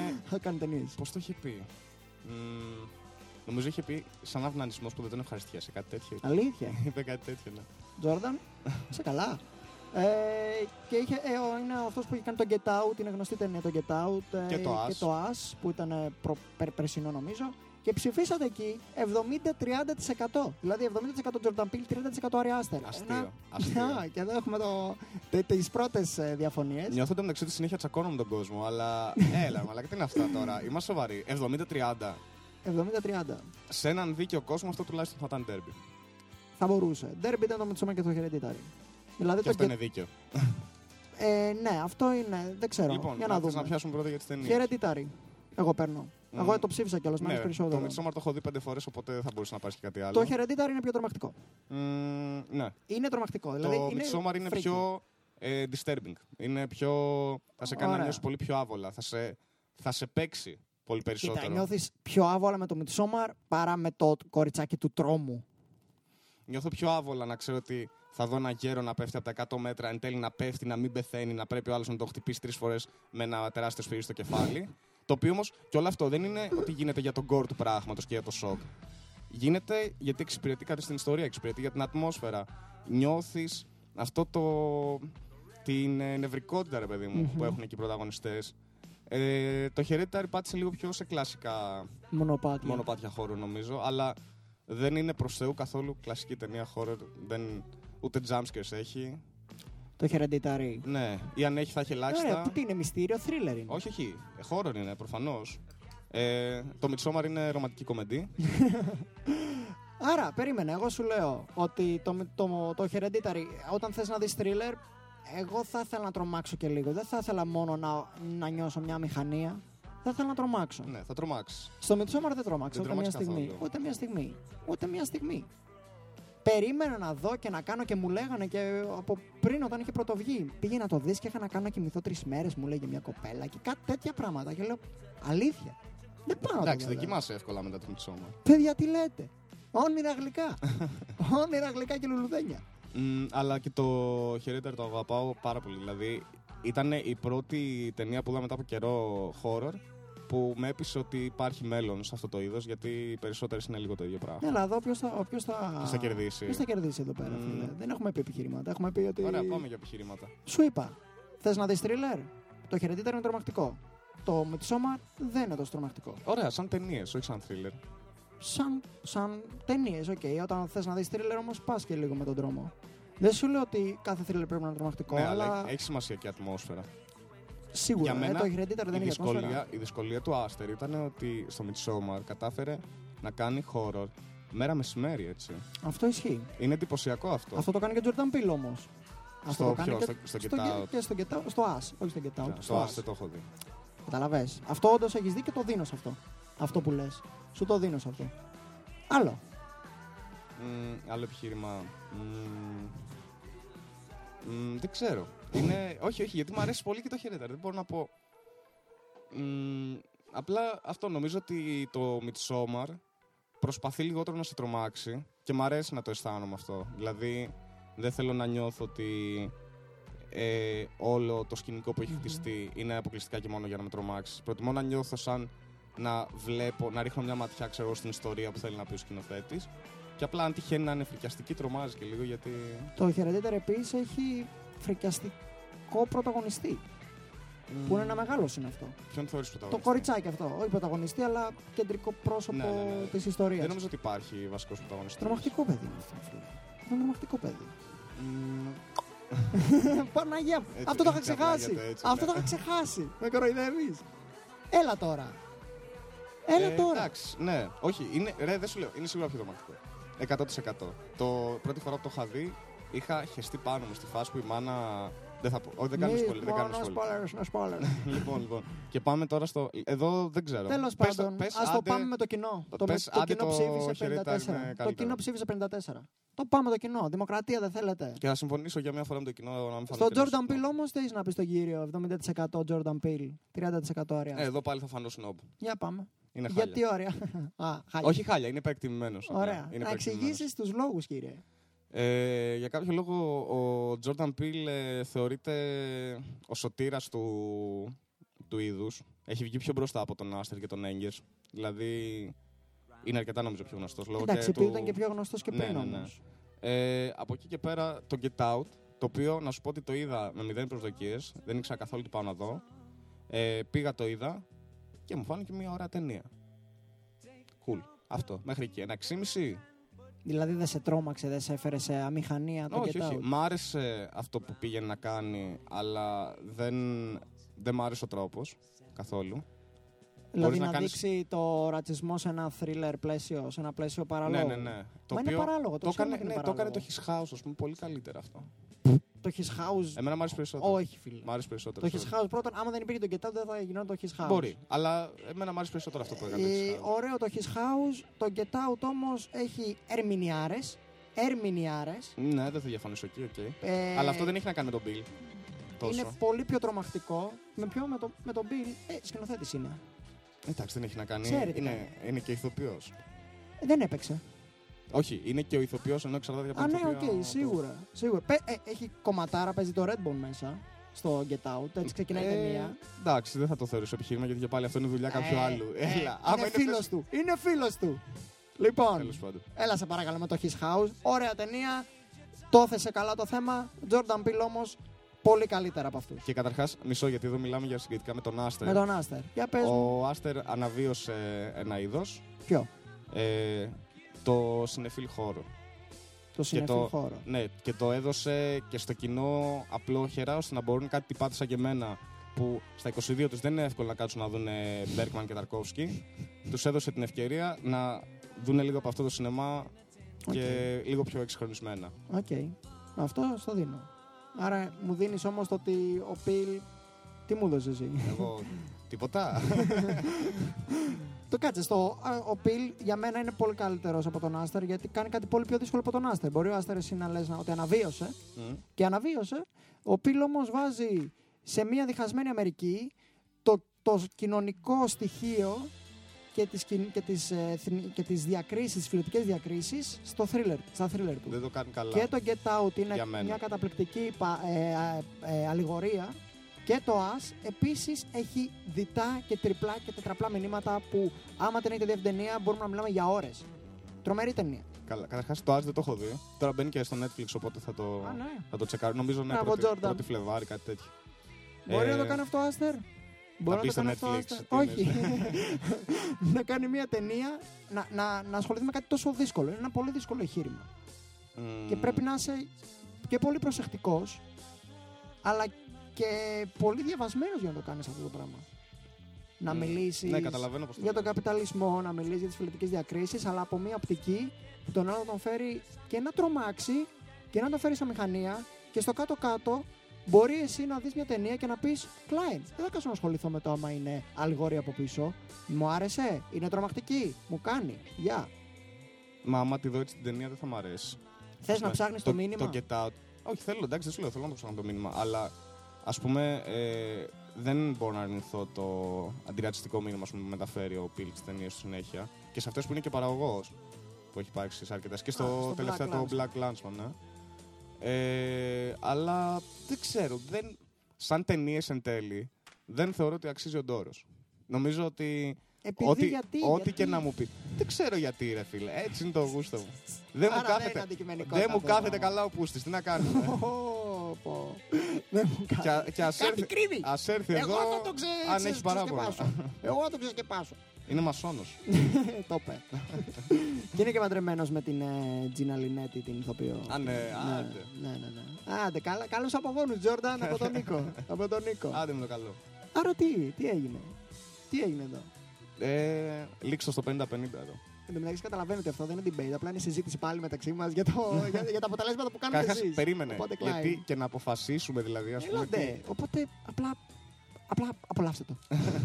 Αυτό, τίποτα άλλο. Άμα δεν Ε, καταλαβαίνει τι συμβαίνει, αυτά απλά απολαύστε. Λοιπόν, σε πάω, σε πάω, σε πάω σε κάτι επίσης λιγάκι πολύ πιο pop culture και τώρα το κοινό θα, θα χαρεί πάρα πολύ με αυτή την ερώτηση που του έβαλα. Απαντήσανε πάρα πολύ σε αυτό.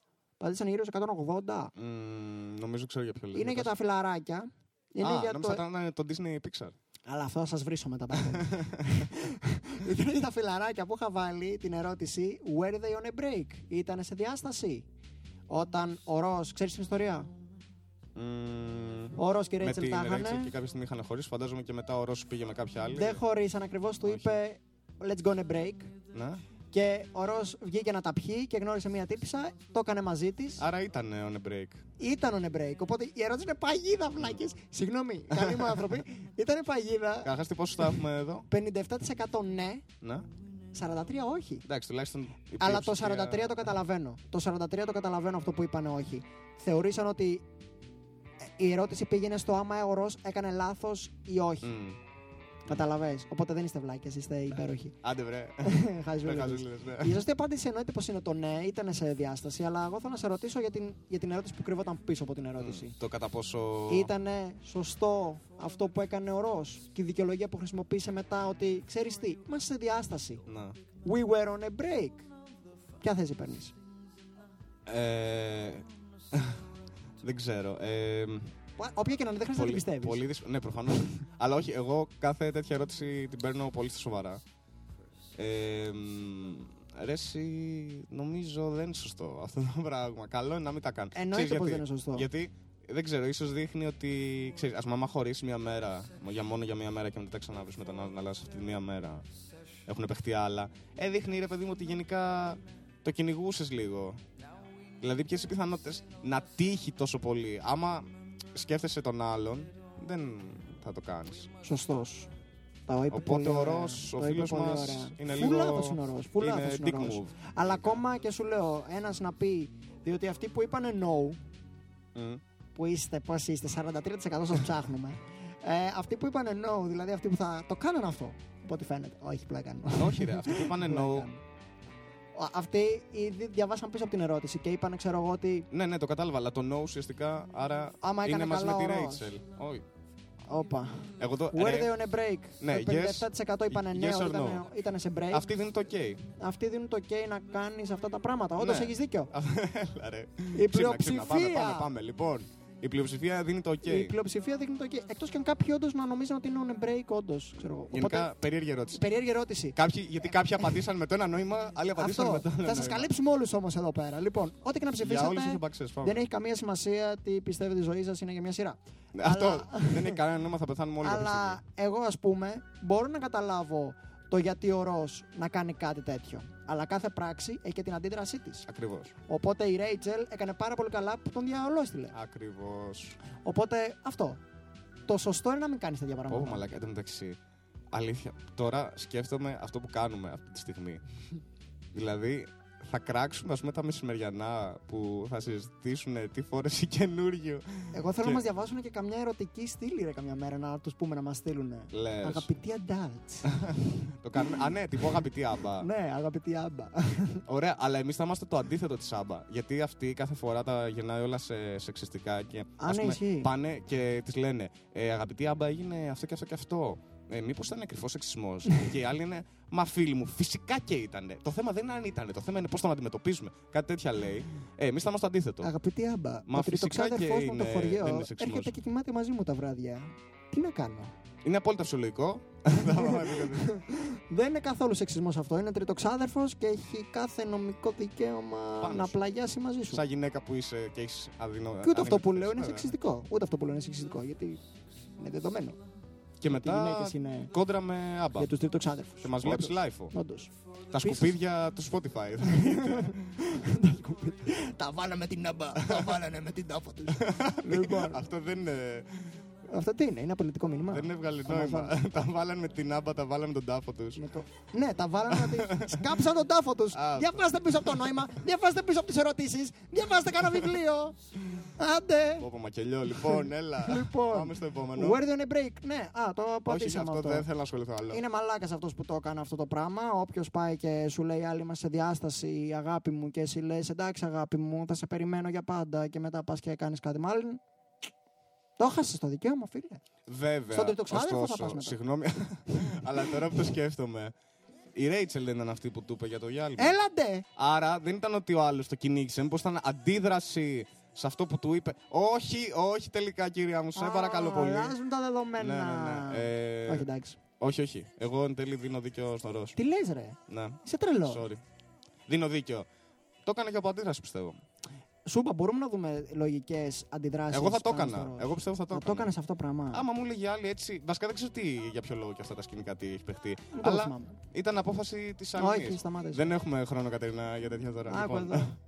Λοιπόν, ε, Είναι ε, πολύτιμος ο τηλεοπτικός χρόνος εδώ πέρα, κοστίζει. ε, άρα. Εγώ πιστεύω ότι καλό πράγματα να μην γίνονται για να μην πληγώνονται άνθρωποι. Αυτό, ναι. Βασικά είναι μια αγαπημένη μέρα, ας πούμε.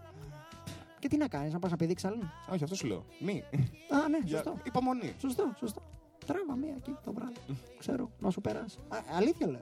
Ναι, όχι, και συμφωνώ. Από το να χαλάσει τη σχέση με έναν άνθρωπο. Είναι εγκεκριμένη Δεν πρόταση. πειράζει, ρε παιδί μου. Δεν πειράζει. λοιπόν, συνεχίζω. Πάμε, πάμε να, να φύγουμε λίγο από τα σχεσιακά. Πήγαινε με Disney Pixar για να, για να ξεδώσουμε Disney πάλι. Pixar. Λοιπόν, αυτό μπήκε σήμερα και έχουν ψηφίσει πάλι το 1 τέταρτο από αυτούς που το έχουν δει. Η Disney έχει 67% τα Classic και 35% η Pixar. Έτσι. 65. όχι, 67-33. 67-33. Νοθεία! Να βγαίνει, να βγαίνει Φρουρά! καταρχάς 100% σε παρακαλώ.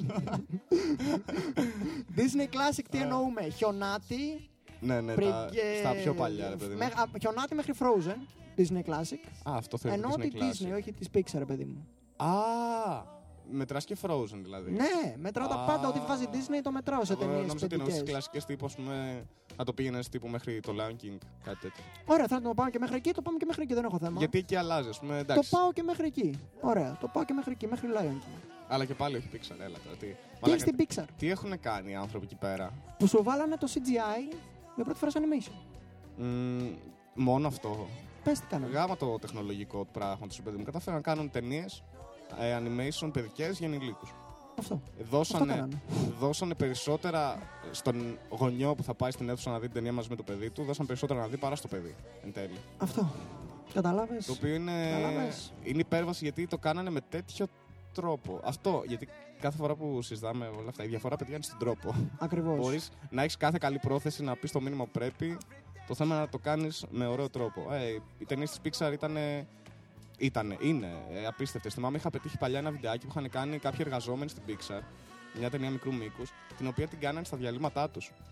Πόσα χρόνια, ένα-δύο Ναι. χρόνια. Πόσες πόσες μικρού μήκους έχουν κάνει με τα πουλιά, στα καλώδια, Ρε, αυτό έχουν, τους, με τον παππού που παίζει σκάκι. έχουν κάνει εξαιρετικές ιστορίες. Επίσης, να το πούμε, το app, ας πούμε για παράδειγμα. μια- Μαγκές, Πώς γίνεται που ψηφίσατε Disney Classics τόσους πολλούς κόσμους, αλήθεια; Δεν θα πάρω, δεν θα Εμένα πάρω ξεκάθαρη εκεί θέση πήγε, Pixar. εκεί πήγε κατευθείαν το μυαλό μου και επίσης και εγώ δεν θα προσπαθήσω καν να υπερασπιστώ τον Disney. Ναι, δεν υπερασπίζουμε Disney, τους καπιταλιστές να πούμε, μας τρώνε τα λεφτά. Θερμοφάιδες. Δεν τους υποστηριχτώ Εντάξει, αυτούς βέβαια, κανείς δεν θα το περίμενε νομίζω ότι θα εξελιχθεί έτσι. Η Disney. Δηλαδή σε αυτό που γιγαντώθηκε πλέον.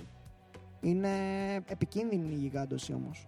Ναι. Για, το, για το χώρο του θέαματο. Είναι πολύ επικίνδυνα πράγματα. εκεί Ναι, πέρα. το, το έχουμε ξανασυζητήσει. Είναι ανησυχητικό το να τους ανήκει τόσο μεγάλο κομμάτι του box office. Πάει για, για μονοπόλιο η φάση. Αυτό είναι το Μμ. ζήτημα. Άμα δεν ήταν το Netflix δηλαδή, το Netflix του χάλασε λίγο τα σχέδια σε όλη αυτή την Μμ. κατάσταση. Σε φάση Τους ότι. τα χάλασε ή τους τα έφτιαξε. Γιατί το Netflix Τους ξεκίνησε τη δημιούργησε- streaming την ναι. επανάσταση και τώρα βλέπεις Disney Plus Ισχύει και αυτό που λες. και ανεβαίνει συνέχεια. Έρχεται και Ελλάδα μεταξύ. Νομίζω Δεν θα το πάρω. κάποια στιγμή. Δεν θα το πάρω. Τώρα φέτος. Επίσης, το, το πολύ σπαστικό στην Disney, στε- σε όλες τις ταινίες της Disney, είναι ότι τραγουδάνε χωρίς λόγο. Ακριβώς. Λόγο. Ναι, ναι, ναι, Δεν ναι. αρέσει σε όλο το τραγούδι. Γιατί πρέπει όλες τις ταινίες να είναι musical. Αυτό.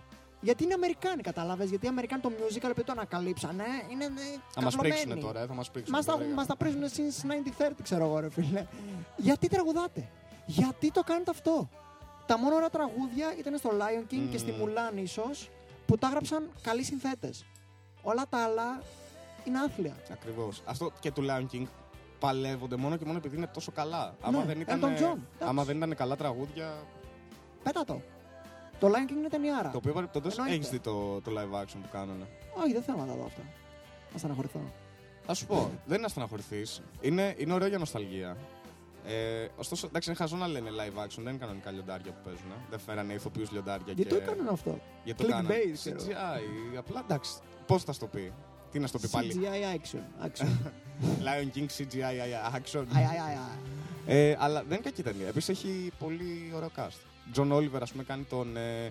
Ε, έλα, πώς λέγονταν το πουλί; Ο, ο κουκού, πώς το Και λέει. εγώ κάτι με ου θυμάμαι. Ναι, δεν τέλος θυμάμαι. πάντων. ε, το πουλί. το πουλί. Beyoncé κάνει την. Ε, Τη Νάλα. Νάλα, μπράβο. Ο Glover κάνει τον ε, Σίμπα. Ναι. Ο Earl Επίσης. Jones κάνει τον Μουφάσα όπως τον έκανε. Εντάξει, θα τα πούμε τώρα όλα. Ε, το cast. Λοιπόν, όχι, έχουμε μπει IMDb και λέμε τώρα. και πάμε. Τρίτο, τέταρτος ξάδερφος του οπερατέρ. Για πες λίγο, μπράβο, τέλεια. λοιπόν, ε, Εντάξει, παιδιά, ε, δεν ξέρω. Μάλλον να ξαναδείτε Pixar να βρείτε λίγο τη χαμένη σας ηλικία. Γίνομαι επιθετικός εδώ ξέρεις τι με πέρα, το ανησυχεί, ξέρω. Οδυσσέα, και τι με στεναχώρησαν σκέψη. Ότι οι άνθρωποι που ψηφίσαν Disney δυστυχώς δεν θα ακούνε αυτή τη στιγμή το podcast. Θα τα ακούσουν. θέλουνε, δεν θέλουνε. Με το ζόρι. Θα πάμε σπίτια τους. Ξέρω τα τηλέφωνά τους. Λοιπόν, πλάκα κάνω, δεν ξέρω κανένα τηλέφωνο. δεν έχω καν τηλέφωνο. Αλήθεια σου λέω. Δεν έχω καν σπίτι. Λοιπόν, το άλλο που είναι έτσι επίσης λιγάκι επίκαιρο, διότι το Earthflix, όχι το Seflix, το Earthflix της Earth, ε, το streaming service που είναι δωρεάν, έκανε κάτι πάρα πολύ καλό. Και έβαλε το Office μ, το, το βρετανικό. Το βρετανικό, ναι, να το ξεκαθαρίσουμε. μέσα. Μέσα το Μέσα έβαλε. του το έβαλε. Και το οποίο το είδα. Είχα να το δω πολύ καιρό, είχα να δες το δω όλο. χρόνια, το δω όλο και είναι η καλύτερη βρετανική σειρά που έχει δημιουργηθεί ποτέ. Καταρχάς να σε ρωτήσω κάτι. Να μου πεις. Το Earthflix έχει continue watching; Όχι. Ε, με χάνει λίγο εδώ σιγά σιγά. Άσε να μας, ξέρεις. ρε φίλε. Είναι μεγάλο πράγμα, είναι σημαντικό. Απλά σηκώνεσαι και πατάς τον κέρσορα στο επόμενο επεισόδιο. όχι, όχι. Continue watching, όχι next episode. Δηλαδή Α, να να- το κλείσω και να έχει μείνει από εκεί που το είχα Α, αφήσει. νομίζω το έχει. Νομίζω. Νομίζω. Εγώ τα πήγα binge watching, οπότε δεν χρειάστηκε αυτό. Τι τάδε, όλα σε ρί. Ε, σε τρεις μέρες. Δύσκολα γενέθλια. Δύσκολο 21. Αλλά το είδα και ήταν, είναι απίστευτο. Και μπορώ να σου πω τους λόγους για τους οποίους το The Office, το βρετανικό, είναι καλύτερο από το αμερικάνικο. Και είναι όντως καλύτερο. Μμμ, λοιπόν, ωραία. Επειδή μπορεί να έχεις δίκιο, θα ξεκινήσω εγώ Μμ. Και απάντησε σε μένα. Λοιπόν, καταρχάς, έχω δει λίγο από το Βρετανικό. Έχω δει δύο φορές όλο το Αμερικάνικο. Γυμνάσιο Λύκειο, τα μοίρασα έτσι ωραία για να μην ξεχνιόμαστε. Γυμνάσιο Λύκειο. Είναι σαν την ιστορία, τα αρχαία ελληνικά. μία πρώτη γυμνασίου, μία πρώτη Λύκειο. Σωστό. Και ε, θυμάμαι όταν είχα δει το Βρετανικό, το οποίο το είχα δει πολύ μετά. Θυμάμαι ρε, εσύ να με πιάνει λίγο μια στεναχώρια. Λέω αυτό δεν είναι κομμωδία, είναι, είναι κάτι άλλο. Και εντάξει, νομίζω ότι και αυτό μπορεί να μπει στην κατηγορία τύπου cringe comedy. Όπως τα περισσότερα πράγματα που κάνουν οι Άγγλοι. Ναι. Ε, Βασιλιάς της cringe comedy. ναι, Εγώ- δεν, ξέρω, δεν το προχώρησα αρκετά. Και το Ricky Gervais, ενώ τον πάω. Ε, μ, δεν ξέρω.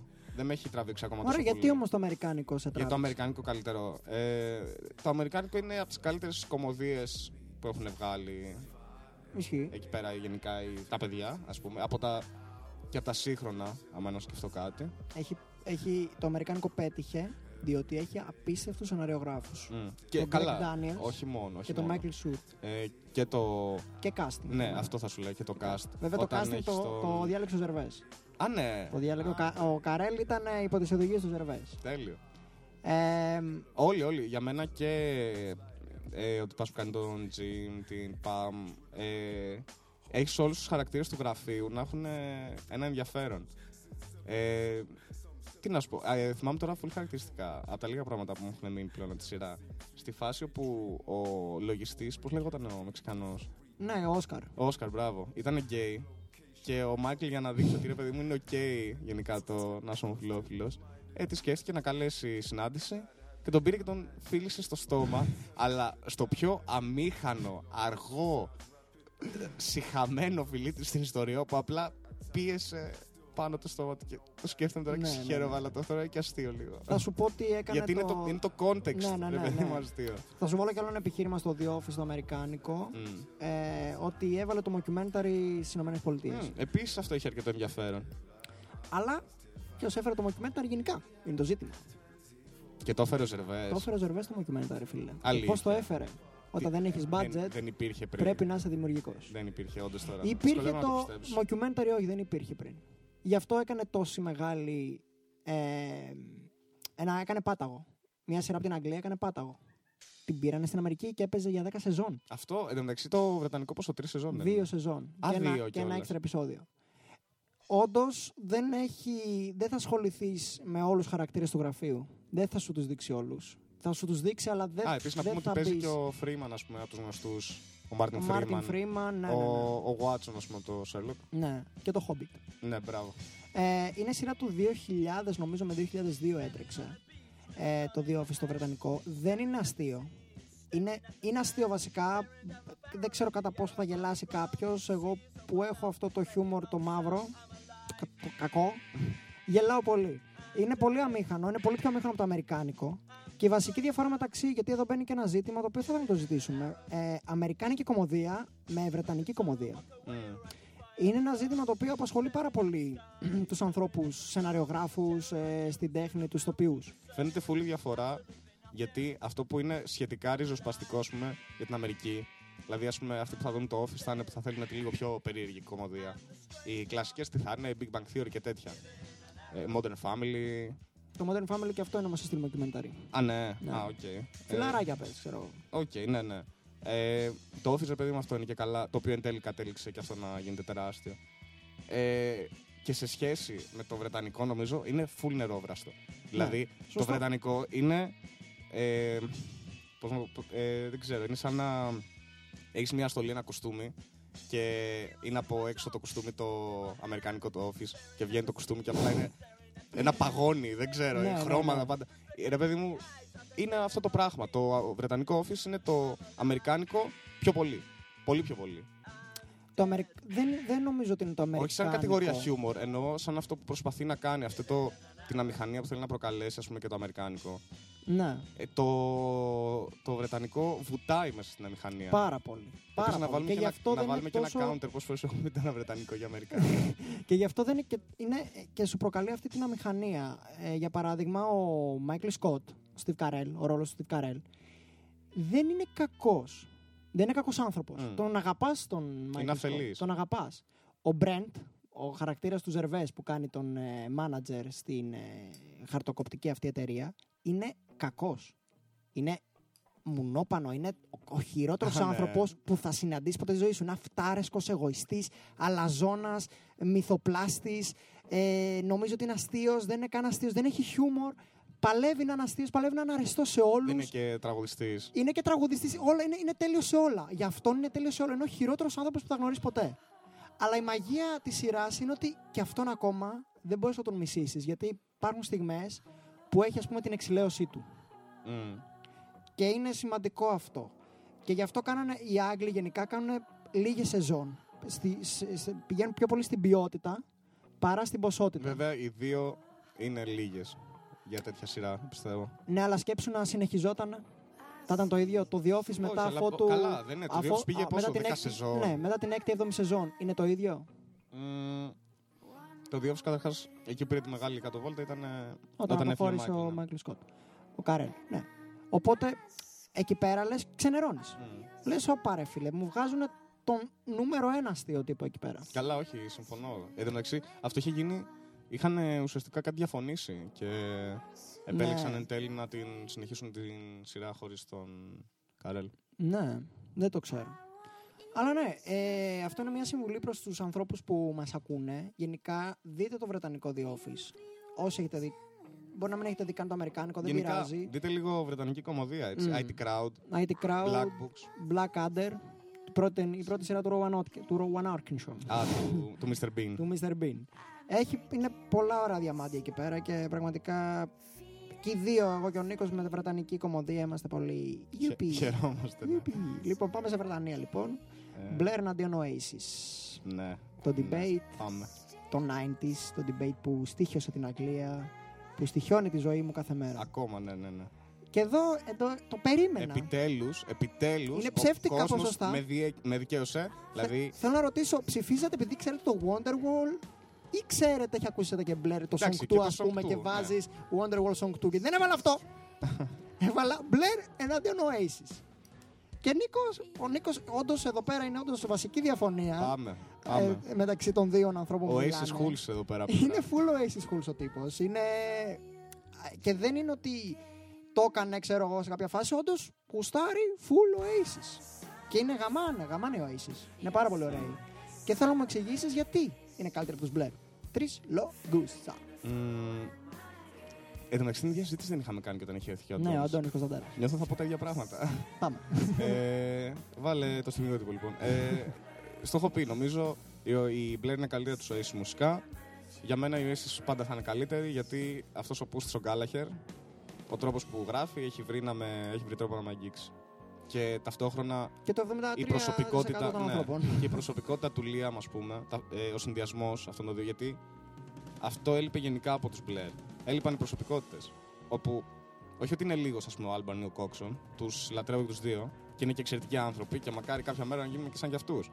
Αλλά.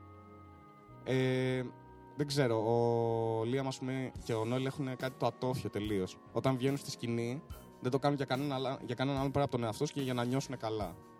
Και κατά, κάποιο- κατά κάποιο τρόπο βγαίνει αυτό και νομίζω και στα τραγούδια του Νόελ έχουν κάτι ζεστό, ας πούμε, και πολύ από μέσα.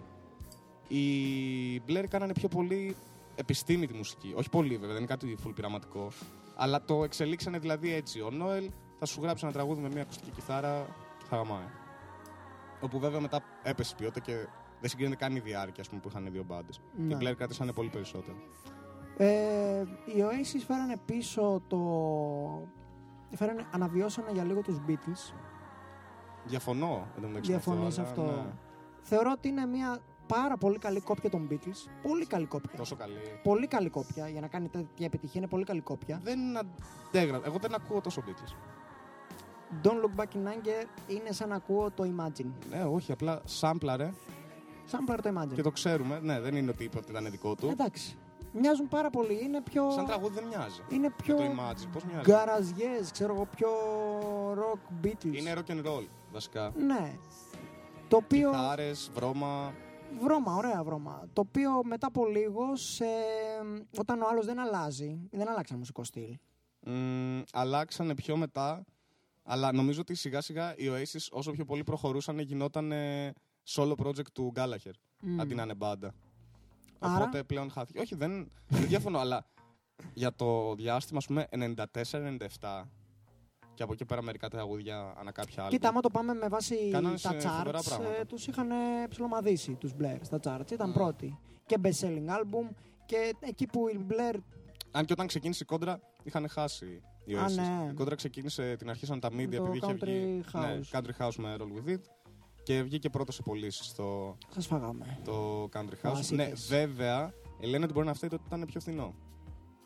Εμείς φροντίζουμε για όλους. Είστε φθηνοί, κύριοι. είστε μες στη Εμείς φτύνια. φροντίζουμε Δεν για φο- όλους. Εντάξει. Ε, Εμείς είμαστε για τους άριστους, για αυτούς που έχουν λεφτά. άμα, το δούμε μουσικ... παρα... άμα το δούμε από παραγωγή, θεωρώ ότι ίσως οι Oasis είναι υπεράνω. Α, ναι, τους θε- εγώ νομίζω ότι έχουν καλύτερη παραγωγή Ναι. οι Blur. Εγώ θεωρώ είναι μουσικά αρκετά, οι Blur είναι, αρκετά απλή. πολύ πιο μεγάλη από τους Oasis. Μουσικά οι- ανοίγονται πάρα πολύ οι κύκλοι Ναι, τους. και πολύ πιο διαφορετικά τα κομμάτια. Και ο Άλμπαρν από μόνος του μετά, αλλά εντάξει, ας μην το πιάσουμε αυτό, είναι για τους Blur το ζήτημα. Ω, εντάξει, αλλά είναι λίγο δείχνω. Ας πούμε, το, η- και ο Κόξον έχει κάνει πράγματα τα οποία τα σόλο του, ας πούμε, που είχε κάνει για το End of the Fucking Μμμ. World είναι αρκετά ωραία κομμάτια. Ο Άλμπαρν, ό,τι και να έχει κάνει, έχει πετύχει. Ο Γκάλαχερ τι έκανε, μια solo καριέρα η οποία ακόμα προσπαθεί να, Να να ορθοποδήσει. ξαναγίνει ο Aces. Εντάξει, δεν είναι. Καλά, λεφτά βγάζει ο άνθρωπος, παράπονο δεν έχει. Τα λεφτά να τα χέσω. Αλλά δεν. Ή ας πούμε να βλέπεις το Liam να τραγουδάει τα τραγούδια των Oasis να είναι μπροστά και να από πίσω να μην. Ας πούμε, να μην έχει δίπλα του την κιθάρα τον Noel. Είναι στενάχωρο. Όπως και επίσης είναι στενάχωρο το να βλέπεις τον Noel να τραγουδάει τα τραγούδια που έλεγε ο Liam. Μμ. Γενικά βρείτε τα. Και Να τα έχουμε, λέμε. να έχουμε ένα τελευταίο tour να ησυχάσουμε. Του είπε το 21, τώρα λένε να τα βρούμε, του είπε. Πω, πω, κάθε χρόνο αυτά έχουμε. κάθε χρόνο αυτά. Έχω σταματήσει να ασχολούμαι. Και συνεχίζω με τις μπάντες. Smiths εναντίον Cure. Εδώ Μμμ. βγήκαν οι Smiths με 59% έναντι 41. Τον Cure. Πάλι νομίζω ότι φταίει, φταίνουν οι ηλικίες των ατόμων που ψήφισαν. Δεν διαφωνώ. Για μένα, ε, και εγώ Smith είχα βάλει. Τους προτιμώ από Cure για μένα. Ναι. Αλλά νομίζω η Cure είναι καλύτερη μπάντα. Αντικειμενικά, άμα το δούμε, οι Cure βγάλανε. Είναι πιο ολοκληρωμένη μπάντα. Τεράστια διάρκεια καταρχάς. Ξεκινήσαν να παίζουν από πολύ μαυρίλα και κατάληξαν να παίζουν, ξέρω εγώ, Friday I'm in Love. Δηλαδή πήγαν από post-punk σε dark wave και από εκεί μετά σε indie pop, indie rock. Είναι αρχηγή του Γενικά indie rock αυτό θα σου λέγα. Γεννήσανε την Indie. Όπως βέβαια και οι και οι Smiths. κιθάρες του Mark. Ας πούμε, οι κιθάρες του Μαρ. Ρε γαμώτο, ακόμα και τώρα τις ακούω. δηλαδή βγαίνουν κομμάτια τώρα. Βασικά, τι, τα γράφω. Προσπαθώ να γράψω κιθάρες του Μαρ. Δεν γίνεται όμως δυστυχώς. Ε, οι οι Smiths κάνανε αυτό το τρομερό, το Αλλά- ότι ήταν η μπάντα στην οποία αυτό είχε να γίνει και από τους Doors. τι θα πεις, μουσικά κάτσε. σε τόσο μεγάλο πλαίσιο. Ε, έγραφε στίχους ο Μόριση και μελοποιούσε ο Μάρ. Α, ότι... Που είναι κάτι πάρα πολύ δύσκολο Ναι, να ναι. γίνει. Μα φαίνεται γιατί ο τρόπος που τραγουδάει ο- ο Μόρις είναι πιο πολύ σαν να απαγγέλει παρά να, σαν Μμ. να τραγουδάει κανονικά. Είναι εκφράσεις χωρίς ρήμες κυρίως. Άλλη φάση. Δεν είναι στίχη στίχη. Είναι πιο πολύ λιγοποίηση και έγραψε ποίηση. ο άνθρωπος, Έγραψε έτσι. Είναι ποίηση. πανέμορφη στίχη. Και είναι πολύ δύσκολο καιρός γιατί ο Μάρ μελοποιούσε. Γι' αυτό είναι τόσο Μμμ. μεγάλο mastermind αυτός ο άνθρωπος. Σκέψου να σου δίνω ένα πείμα. Δηλαδή είναι εξίσου κατόρθωμα για μένα αυτό που έκανε ο Μάρ με το Μόριση με το ότι ο, ο, Ελ- ο, ο Θοδωράκης πήρε τα πείματα του Ελίτη και τα μελοποίησε. Μμ. Για να δείξω δηλαδή το πόσο Εντάξει. μεγάλο γεγονός είναι αυτό. Δεν είναι ξέρω πολύ αν δύσκολο. είναι- Α, εννοείς ότι έχει τον ίδιο με βαθμό την έννοια της δυσκολίας, ναι. δυσκολίας Μμ. να πάρεις κάτι το οποίο δεν κάνει ρήμα, μπορεί να βγάζει νόημα, δεν ξέρεις πόσο άλλος θα πατήσει τη φωνή του πάνω σε αυτό. Αυτό, όχι, το θέμα είναι το πώς θα ταιριάξει. Θυμάμαι, διάβαζα μια ιστορία το πώς είχε γραφτεί το House on Is Now. Γράφτηκε σε μία μέρα και το, ουσιαστικά το, αυτό το χαρακτηριστικό το riff, ρε παιδί μου, που έχει. Ε, το οποίο το μεταξύ έπαιζε, μαλάκα πρώτη φορά το έμαθα από το Star. Έπαιζε Όχι, στι μάγκε. Έλα, σταμάτα! Γιατί μου διαλύεις κάποια κομμάτια. Κρίμα. Για να μην είμαι μόνος μου σε αυτό. Ε, Τέλος πάντων, και αυτό έλεγε ότι το είχε γράψει έτσι μέσα σε ένα βράδυ. Το έδωσε και κατευθείαν μετά ο Μόρι έβαλε πάνω αυτά. Δηλαδή, και ήταν B-side επίσης να πούμε το House on Is Now. Ναι. Ένα από τα πιο γνωστά του τραγούδια δεν μπήκε κανονικά σε album. Νομίζω μόνο μετά σε compilation ήταν.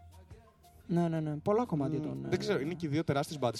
Τους Cure τους θεωρώ, ειδικά από τη στιγμή που τους είχαμε δει live, το ότι είδα έναν άνθρωπο στα 60 τόσα του να τραγουδάει λες και είναι 20 και να τους είδαμε κάνει, live, ναι. να κάνει λες και είναι 20. Ε, και απλά για μένα είναι πιο. Ε, περιστρέφονται οι Cure γύρω από έναν άνθρωπο. Και αυτός είναι ο Robert Smith. Δεν ξέρω αν ήταν έτσι παλιότερα. Πάντως 100% είναι έτσι τώρα. Αλλά το αξίζει. Είναι. Τι- Το, το λατρεύω τον Robert Smith. Είναι τρομερός. Τον αγάψα. Από τη στιγμή που τον είδα, πραγματικά τον αγάψα. Πιο ευγενική ψυχή που υπάρχει. Αυτό, ναι, ρε φιλολικούλης. Ε, θα πω κι εγώ Cure. Ε, ως μπάντα. Ως μπάντα. Μ' αρέσουν περισσότερο οι Smiths. Ε, Αυτό νομίζω θα ακούσουμε περισσότερο Smith. Ναι, θα ακούσουμε περισσότερο Smiths, αλλά οι Cure αντικειμενικά είναι μεγαλύτερη μπάντα από τους Smiths. Κάνανε πολλά περισσότερα πράγματα, ε, αλλάξανε πολλά είδη. Δεν πρόλαβαν οι Smith, ρε, πόσα χρόνια ήταν Ναι, μαζί. τε, πέντε χρόνια. Μμ. Το 82 μέχρι το 87. κάπου Ε, ναι, εκεί. κάπου εκεί. Μετά για να χαιρετήσω. Και τελευταίο από τις μπάντες ε, είναι Green Day εναντίον Blink-182. Μμ. Όπου εδώ εντάξει εννοείται πως ο κόσμος θα ψήφιζε Green Day, δεν περίμενα κάτι άλλο. αλλά Green παιδιά Day, ναι. Blink γιατί όχι; Να σου πω εγώ, που Εσύ έβαλα για Green Day. πες. Γιατί η Green Day είναι μουσική; Και η Blink τι είναι ρε μαλάκα; No, είναι μουσική μου μικρονιώτα, ενώ είναι πιο... Α, είναι μουσική. Δεν είναι, ε, Οκ. Οι Blink αφήσανε την ταυτότητα του punk να μην τους δώσει την ελευθερία να κάνουν και άλλα πράγματα. Οι Green Day κάνανε τον Dookie, που είναι punk ύμνος. Και οι άλλοι κάνουν το Enema of the State όμως. Ναι, θα σου πω, περίμενε. Και μετά οι άλλοι κάνανε το American Idiot. Εντάξει, οκ. Και εκεί τελείωσε κάθε debate για μένα. οκ. Γιατί Βέβαια, ε, ο Billie Joe έδειξε οριμότητα την οποία δεν θα μπορούσε ο Mark Hoppus να την έχει σε παρακαλώ. ούτε για λίγο. Σε παρακαλώ. Ούτε για λίγο. Σε παρακαλώ. Έχουν γράψει και τα σοβαρά κομμάτια του Blink 82, αλλά δεν ήταν αυτός ο σκοπός των Blink 82. Πρώτον, από το όνομα καταλαβαίνεις ότι οι τύποι θα σπάγανε πλάκα. Τα κομμάτια τους είναι καθαρά χιουμοριστικά τα περισσότερα. Εντάξει, αλλά δίπλα σε μια μπάντα η οποία είναι τόσο σοβαρή και δεν είναι ότι η Blink, ας πούμε, είναι τόσο ό,τι να είναι που είναι τόσο καλή σε αυτό που κάνουν που θα, ας πούμε, εγώ θα κάτσω να τους ακούσω. Ο Travis Barker είναι από τους καλύτερους drummer στον κόσμο. όμως. Είναι. Και ο Trey Cool είναι μια τρίχα από τις μπαντάνες Καλά, του και Barker. ο, και ο μπασίστας, ας πούμε, τον Green Day. Ο Trelong, Α, ο ναι, DeLong. Ο Τρελόγκ. Ο DeLong. Όχι ρε, τον Green Day λέω, ο μπασίστας. Ο DeLong. Έτσι λέγεται. Ο- DeLong, de- Ο τον DeLong είναι ο Ναι, τον αυτός Blink, λέω, τον που- Blink, που λέγε. έπαθα τώρα φάση. Τέλος πάντων, Ναι. αυτός ο, με το Ο ξανθό το τύπος, μαλλί, ναι. Ε, αυτός είναι από τους πιο ανθρώπους που έχουν βρεθεί κατά λάθος εκεί που είναι. Ναι, Γενικά αλλά ο Billy Joe σώζει τη φάση, ρε φίλε. Αλλά, Αυτό αλλά, σου όχι, λέω. όχι, Ενώ οι είναι- άλλοι ήταν μπάντα, είναι ήταν το τρεις φίλοι. σύνολο. Ο Σε είναι το σύνολο. Εντάξει, κα- κάνανε ένα. Ρε παιδί μου. Η Green Day ήταν πολύ πιο παραγωγική. Μμ. Το είχαν δει πολύ πιο σοβαρά το ζήτημα. Βγάλανε τον Dookie και μετά σου βγάλανε το. Σου βγάλανε δύο-τρία άλμπουμ πριν το American Idiot. Που οι άλλοι σου βγάλανε το Enemy of the State και μετά, σου, μετά από τρία χρόνια σου βγάλανε το επόμενο. Το Take off your pants and jacket and run. Άκου τίτλο. Άκου τίτλο για να καταλάβεις. Ξέρεις τι, ότι- αυτό οι Green Day καταλάβανε ότι έχουμε κάτι εδώ, μπορούμε να κάνουμε κάτι καλό. Δεν ήταν απλά ok στην πούτσα μας. Το οποίο εγώ το εκτιμώ περισσότερο γιατί βλέπω και λιγότερη τεμπελιά και καταλήξει σε ένα καλύτερο αποτέλεσμα. Εντάξει, το δίνω. Η Green Day είναι καλύτερη από τους Blink. Ε, Εμένα μ' Εγώ αρέσουν καταλαβαίνω τι περισσότερο, αρέσει. ναι. Αυτό καταλαβαίνω τι αρέσει στου Blink. Η Green Day το πήγανε μετά και σε λίγο. ε, Να σου πω κάτι. Η Blink είναι λίγο νεότητα. Το βλέπω ως έτσι. Η Green Day είναι πιο πολύ εφηβεία. Ναι, απλά όταν το κάνεις αυτό, ρε φίλε, στα 45 σου και στα 50 Εκεί είναι σου. γενικά ένα ζήτημα που Είναι το αστείο, punk πρέπει είναι να αστείο. τελειώνει με αυτή την κατάσταση. Παιδιά, μετά τα 40-45 έχει δίκιο ο Νίκος. Σταματάτε να παίζετε punk. Δεν πρέπει. Είσαι ο Δεν περίεργος μπορείτε να θείος μι- που ναι, λέγαμε πριν. Δεν μπορείς να μιλάς για πιωτά και είμαι χάλια και στα πάρτις και είσαι 45 ρε μπρο. Είναι λίγο σαν. Δεν νιώθεις. Έχεις να πας να πάρεις το παιδί σου από το σχολείο, δηλαδή. Το εγγόνι σου σε δύο χρόνια. σε δύο χρόνια το εγγόνι σου. Έχει μια κόρη 18 χρονών. Α, άντε χαίρετε. Είναι στα κολέγια. Το ζήσει να το Στα ζήσει. κολέγια. Δεν ξέρει τι γίνεται. Έχουμε κι άλλο βληματάκι. Με μπαντέ. Όχι, όχι, γενικά. Γενικά έχουμε το PES εναντίον FIFA. Μμ, θα είμαστε σύντομοι, γιατί βαριέμαι. λοιπόν, πρόψηφισα. Και εγώ Γενικά προψήφισα. οι περισσότεροι στην Ελλάδα προ παίζουν. Ε, Α σταματήσουμε να υποκρινόμαστε ότι μας νοιάζει ποιο είναι πιο ρεαλιστικό. Λες και άμα είναι κάποιο πιο ρεαλιστικό, Ποδοσφαιράκι, το ναι. κάνει και καλύτερο. Όποιο παίζετε, παιδιά, με τους φίλους σας, απλά χαρείτε το. Δεν πειράζει. Και τα δύο τώρα, δεν, κανένα από τα δύο δεν είναι τόσο κακά ώστε να πεις ότι δεν παίζετε. Χαρείτε τα. Παιχνίδια είναι. Εντάξει, το πρώτο απλά δεν έχει ομάδες. ναι, αυτό είναι θέμα, Μαλακία, αλλά- Τρελή. Θα σε πειράξει τόσο πολύ. Κόκκινη του Merseyside, ναι, με ενοχλεί λίγο. με ενοχλεί λίγο. Πλέον, αυτό να σου πω την πλέον νομίζω αλήθεια. υπάρχει κανονικά Liverpool. Έχει τα δικαιώματα. Νομίζω τα πήρανε, Ναι, τα χάσανε πήρε. πλέον. Α, τα ξαναχάσανε. Ναι. Ωραία. Ε, γενικά το προ, με το προ μεγαλώσαμε, το προ μάθαμε. Δεν θα μας έρθετε τώρα να μας αλλάξετε παλιοαγκλάκια την κατάσταση με το Αυτό FIFA. όχι. Οι, φι- ε, αυτοί που παίζουν FIFA είναι οι, οι ανώτεροι. Είναι, Ναι, Α, οι ναι, plebei, ναι, παίζετε ναι. προ. Μ, εγώ στην Αγγλία έπαιζα FIFA. Αυτό, έπαιζε και στο σπίτι σου. Will you? fuck- Will you fuck off, mate? Λοιπόν, αλλά εντάξει, Στα παιδιά. λέω τώρα έτσι. Να φιφάρετε και που και που. Καλό- Καλό κάνει. Ωραία. λοιπόν, δεν το λέω αυτό γιατί είναι. Ναι, ναι, ναι. Γεωργίου, δεν είναι δικό μου, είναι του Γεωργίου, ψάχτε το. Λοιπόν, και ένα από τα τελευταία. Αν όχι και τελευταία, μου σου πω. Ε, το έβαλα σήμερα. Μμμ. Περίμενε, ήταν ανάλογο. Απαράδεκτος εναντίον εγκλήματα. Που μου το πρότεινε ο Αντώνης Κωνσταντέρας αυτό. Thank you. Σωστό, ωραίο. Ε, και έχω πάρα πολλά να πω εδώ πέρα. Και να κρίνω. Καταρχάς, εγώ κατά λάθος πάτησα απαράδεκτη. Ήθελες εγκλήματα. Ναι, ήθελα εγκλήματα. Οι περισσότεροι ήθελα- δεν το έχετε σκέφτηκα δει πολύ. απαράδεκτους και ψηφίζετε εγκλήματα πρώτον. Πες, Νίκο. Μ, Έχω δει και τα δύο. Έχεις δει απαράδεκτους; Ναι, ναι, Αλήθεια. εντάξει, ρε, έλα. Εντάξει τότε. Ε, Οκ. Αλλά τα εγκλήματα για μένα μου άρεσαν γιατί ήταν τόσο διαφορετικά και τόσο. Δεν έχουμε δει κάτι αντίστοιχο. Ναι. Δεν ξέρω αν έχει ξαναυπάρξει Εγώ σειρά είμαι με τα σαν εγκλήματα γενικά, να ξέρετε. Θεωρώ τα εγκλήματα την καλύτερη τηλεοπτική σειρά. Οπότε Εντάξει, οι επιθέσεις εγώ που όχι. κάνω έτσι είναι για να προβοκάρω. Μμ. Για κάτι έναν άλλο λόγο. Ε, τώρα, τι Πού θες πιστεύει να... ότι κερδίζουν οι απαράδεκτοι; οι απαράδεκτοι κερδίζουν στο ότι φέραν το sitcom στην ελληνική τηλεόραση Πριν τα και φιλαράκια. αλλάξανε την. Ναι, πριν τα φιλαράκια. Που σας, σου έχω πει την ε, θεωρία συνωμοσίας για τα φιλαράκια και τους απαράδεκτους που Για έχω πες, βρει εγώ. Για πες, πες να την έχεις πει, αλλά... Στο δεν Mega ξέρω. TV στην ε, Αμερική, γιατί το Mega είχε, και- είχε κανάλι και στην Αμερική, θα Παλιές μπορούσε εποχές, θα κάποιος έλεγα. να είχε δει δεκαετία 90 αρχές, απαράδεκτους, με υπότιτλους και να ήταν αυτός ο σεναριογράφος των Friends. Αυτό όντως το ξέρεις. Όντως, ε... Όχι, εγώ το έχω δει. όχι, όχι, για το Μέγκα της Αμερικής. Ναι, αυτό ισχύει για το Mega της Αμερικής. Τώρα, αυτό που με να μάθω είναι άμα το Mega της Αμερικής υπήρχε όταν παίζονταν είναι απαράδεκτη. Και πριν ξεκινήσει τα φιλαράκια. Βέβαια, την άλλη που το σκέφτομαι, δεν είναι τόσο δύσκολο ένας σεναριογράφος να κάτσει να σκεφτεί για μια παρέα η οποία απλά ζει μαζί όλη την ώρα. Θέλω να πω και αυτός που παίζει να το έκανε. Οπότε σου λέει γιατί να το γράψουμε κιόλας. Είναι το κλασικό, νομίζω, που θα πει κάθε παρέα μεταξύ του ότι πω πω ρε μάγκα, έπρεπε να μας κάνουν σειρά. Ναι, ισχύει. Μμ. Και εμείς το λέμε. Μόνο που για μας Κάνουμε podcast. όντως θα. ναι, αυτό. Δεν μας κάνανε σειρά, ε, κάναμε podcast. Ε, οι απαράδεκτοι αλλάξανε την τηλεόραση σε πολύ μεγάλο βαθμό με το. Κάναν breaking, for, breaking the fourth wall αρχικά. Μμ. Με Σπύρο Παπαδόπουλο να λέει τι έγινε ρε παιδιά. Έκανε μια ατάκα, Εντάξει, το καθαίρωσε οποίο μια μισό ατάκα. δεν έπαιζε γενικά στον ελληνικό κινηματογράφο. Το να κοιτάς την κάμερα σε ανύποπτο χρόνο και να λες μια ατάκα, ξέρω. Δεν εγώ. ξέρω, δεν ξέρω. Όχι, ρε. Ήταν Οκ. κάτι πρωτοποριακό φουλ αυτό το πράγμα, όντως. Ε, τώρα σκέψου δεκα- ε, 1990. Βάλανε το πρώτο ανοιχτό ομοφυλόφιλο σε τηλεοπτική σειρά.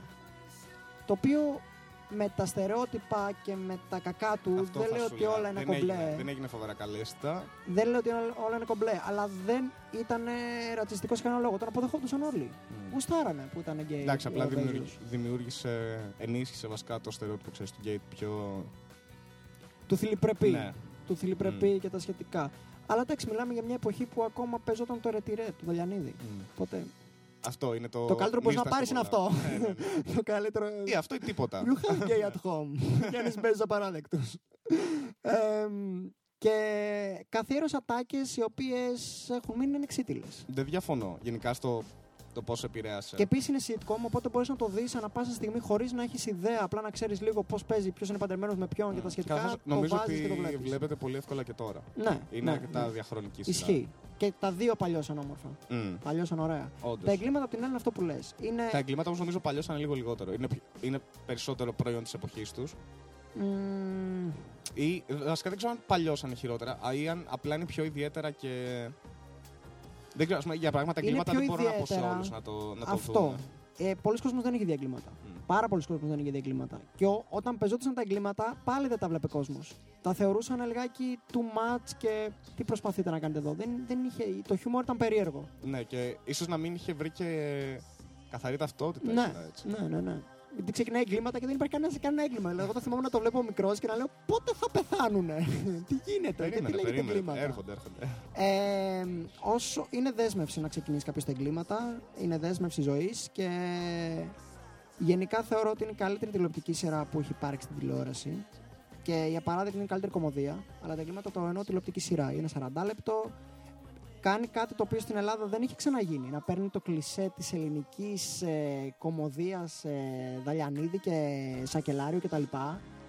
Και να το... Πώς να το πω, σαν, σαν αυτό που κάνει ο Dan Harmon, να το διαλύει. Να το διαλύει, να βάζει μουσική, ξέρω εγώ, από πίσω Βοσκόπουλο και να δείχνει τον κόκλα να τρέχει γυμνό, ας πούμε. Τέτοια πράγματα. Ναι, ναι. Ωραία πράγματα. Παροδία πάρα πολύ. Έβαλε, έβαλε, έχει κάνει πάρα πολλά references σε thriller, ας πούμε, τις στενές επαφές του κύκλου.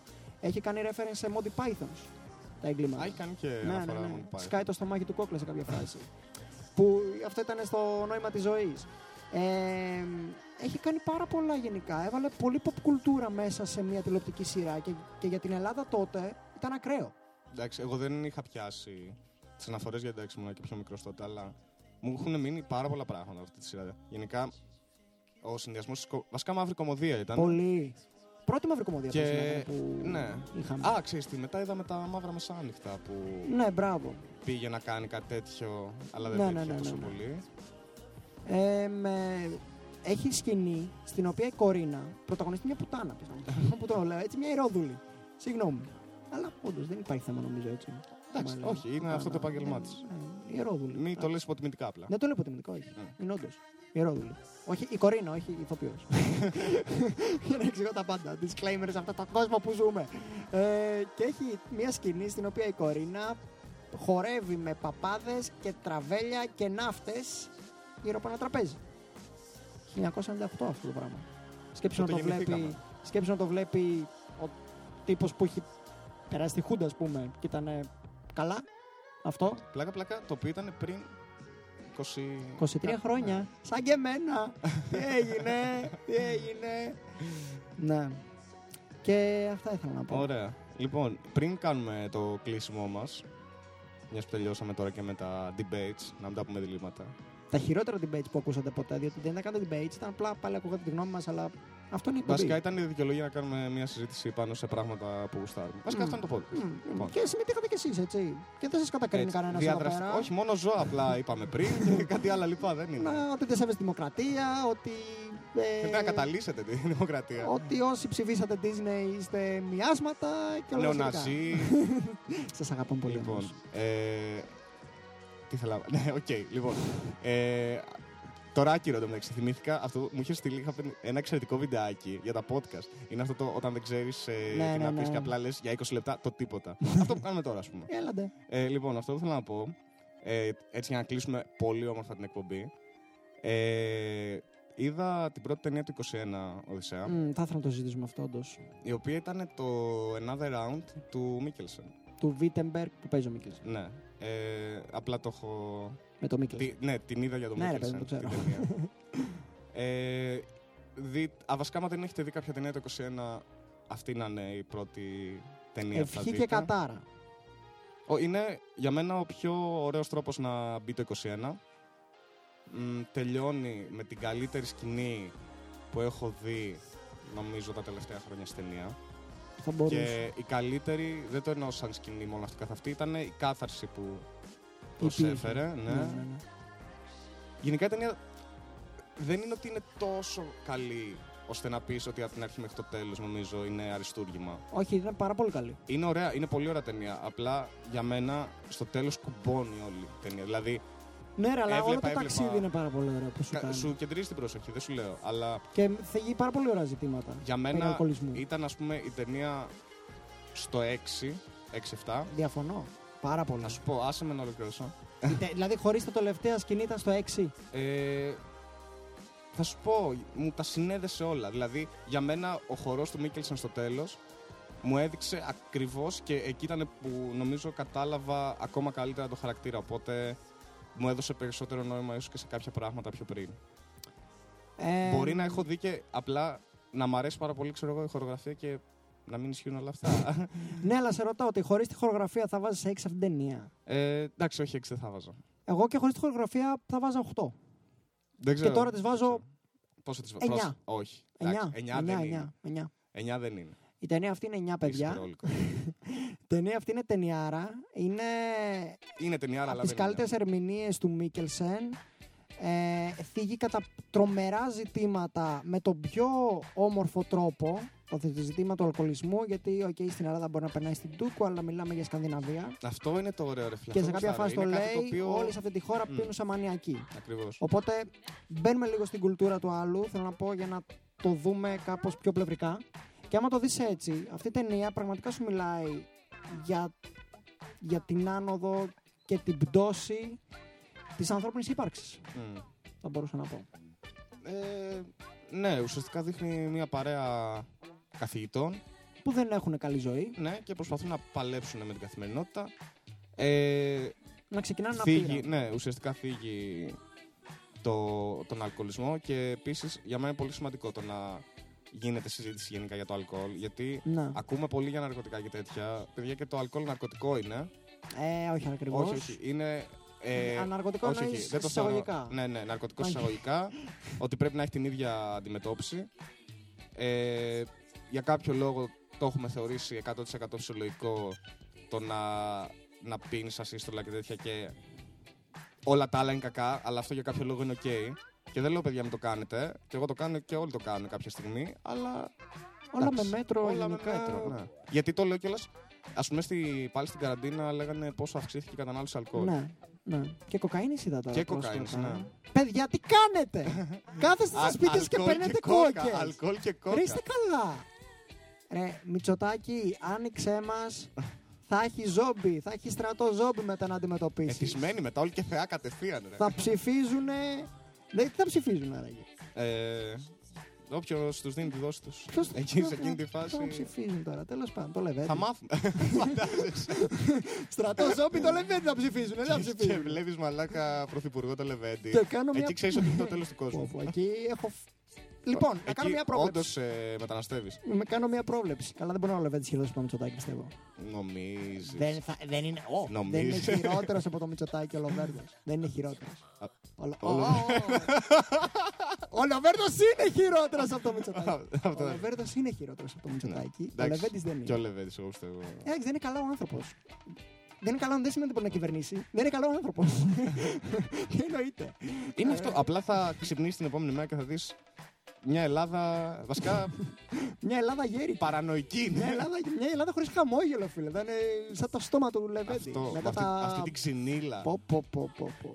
Και, και να μοιράζουμε καρκίνο στον δρόμο. Καλημέρα. Αυτό- Καλό καρκίνο! Αυτό ήδη γίνεται. Εσύ, μη- δεν έχει διαφορά. Αλλά να κάνω μια πρόβλεψη εδώ. Ανασηματισμούλε και τα λοιπά, δεν θα μιλήσω για αυτά. Αλλά θα σας πω ότι Σεπτέμβριο-Οκτώβρη η Ελλάδα πάει για εκλογές. Και... Και έρχεται η οικονομική κρίση. και έρχεται και η οικονομική κρίση αυτή σε κανένα χρόνο, αλλά δεν θα το κάνουν μόνο γι' αυτό. Το κάνουν και για την καυτή πατάτα. Θεωρώ ότι βλέπουν ότι πέφτουν τα ποσοστά τους και μπορεί να βλέπουν όμως. Βλέπουν, βλέπουν ότι πέφτουν τα ποσοστά και του ΣΥΡΙΖΑ. Βλέπουν όμως μια ευκαιρία να απαλλαχτούν από την απλή αναλογική που έχει ψηφιστεί και να τελειώσουν με τον Τζίπρα. Μμ. Οπότε πιστεύω θα πάνε για εκλογές και έχουμε πέσει μέσα στο Αντάλτη σε πολλά πράγματα. Νίκο, για πες. Ναι, γενικά ε, νομίζω οι δύο-τρει φορές έχουμε προβλέψει κάτι που θα γίνει. είναι πάρα πολύ ενισχυτικό όταν αυτά που λέμε εμείς αρχίζουν και γίνονται. Έχουμε πει για το Pornhub ότι έπρεπε να κάνει σεξουαλική διαπαιδαγώγηση και ένα μήνα μετά το Pornhub βγάζει πλατφόρμα για σεξουαλική Και είχαμε διαπαιδαγώγηση. συζητήσει νομίζω και για το revenge porn και τέτοια που Μπράβο. εν τέλει ε, και όλα στο Pornhub έκλεισε όλα τα κανάλια τα οποία δεν είναι δεδομένα. Ναι. Δηλαδή το amateur porn τελείωσε παιδιά. Όσοι Finito. χαιρόσασταν με αυτό Φινίτο. θα πρέπει να το βρείτε αλλού. Έχουμε πει για τα ελληνικά hoaxes πόσο κακή και μέτρια δουλειά κάνουν και πόσο μετά. Δεν αργήσαν πολύ αυτοί. Ε, Λίγες μέρες μετά ναι, Λίγες βγήκε μέρες μετά. με τον Τζιτσιπά, ο οποίος ευτυχώς μάθαμε ότι δεν πήγε στο Ντουμπάι για να παρτάρει, Όχι. αλλά πήγε για να προπονηθεί και έτυχε να παρτάρει. Ναι, Οπότε δεν υπάρχει κάποιο θέμα. Τι. Την, Και την άλλος- ευλογία μας φαίνονται. Αυτό. Την ποιότητα μας φαίνονται την πάει. Νικό. Άλλος Δεν τον κορονοϊό. ένα μύθο debunked από τα ελληνικά hoaxes. Ευχαριστούμε πάρα πολύ. Εκτελούν έργο. Έγκριτη δημοσιογραφία. Ε, ναι, και δεν ξέρω τώρα- αν θες κάτι άλλο να. Δεν θυμάμαι να πεις τώρα πριν τι άλλο το- έχω προ- έχουμε προβλέψει, αλλά είμαι σίγουρος ότι υπάρχουν πολλά ακόμα. Όπως Ε, την θα καταστροφή είναι- του κόσμου. Θα είναι και αυτό. Θα, θα και, έρθει. και τα λοιπά. Επίσης η Λίτσα Πατέρα είπε ότι 21 Γενάρη μην κανονίσετε κάτι, κάτι κακό θα συμβεί. Α, επειδή και καλά είναι κιόλας 21 του 21. ας πούμε. Λες η Λίτσα να το δει έτσι. Όχι, 21-1-21. Ανησυχητικό, ε. Και Έχει εγώ, μόνο Νίκο- δύο διαφορετικά ψηφία. Νίκο, εγώ αυτή την βέβαια. πρωτοχρονιά μου θυμάσαι, κέρδισα 21 ευρώ Δεν το θυμάμαι. το αλλά ναι. 2021 παίζοντας 21. Που άμα τα βάλεις όλα αυτά σειρά είναι 21, 21, 21 και άμα κρύψεις το 1-2 είναι 21-1-21. όπου, όπου το 2 θα το κρύψει γιατί; Για να... Γιατί όχι; Δεν ξέρω, δεν ξέρω Νικό γιατί όχι. Γιατί 21-21-21 έχει πει άλλη ότι κάτι κακό Και θα συμβεί. καταρχάς 21-21-21 τι σχηματίζει ο Οδυσσέα, τρίγωνο. Τρίγωνο σημαδίζει 21-21-21. Με ένα μάτι στο, με- στη μέση. Μαγκά. λοιπόν, αυτό, αυτό τίποτα άλλο. έρχονται δύσκολοι καιροί. Έρχονται δύσκολοι καιροί. Δεν θα επεκταθώ. Αλλά η πρόβλεψή μου θα κάνουν εκλογές και μαγκέ. Ε, άμα ξαναβγούν αυτοί, θα πουλήσουν τη μάνα σας. Μια πρόβλεψη. Μμ. Και τη μάνα μου εννοείται μαζί. Η πρώτη θα είναι. Τι νομίζετε; Ντρέπεται για μένα. θα φύγει η πρώτη. Τέλος πάντων. με ένα, τελείωσε με ένα πιο προσωπικό μήνυμα. για τη μάνα του Οδυσσέα. Αν μας ακούει, ας έρθει. Α Ας γυρίσεις. έρθεις και ναι. Θα το με κουκούλα. Λοιπόν, και για να κλείσουμε, Μμ. θα ρισκάρουμε να κλείσει αυτό το podcast, να μας ρίξουν, να μας πολεμήσουν για άλλη μια φορά. Οδυσσέα, αφήσουμε να παίξει πάλι ολόκληρο κομμάτι Ναι. από το Another Round που λέγαμε πριν. Το κομμάτι το οποίο χορεύει ο Μίκελσεν γεμάτος χαρά. Ε, και να μπει έτσι καλά το 21. Πάμε να το ακούσουμε. Όχι να το ακούσουμε, να το ακούσουνε. Εμείς να φύγουμε. Και άμα θέλετε, χορέψτε κιόλας. Δεν, δεν Ναι. υπάρχει θέμα. Και τη ζωή να την ευχαριστιέσετε γενικά. Και να είστε καλά. Και Καλή χρονιά να έχουμε. καλή χρονιά να έχουμε. Ένα ευλογημένο 21 τέκνα μου. Φιλιά. But it makes me terrified to be on the other side. How long before I go insane? What a life,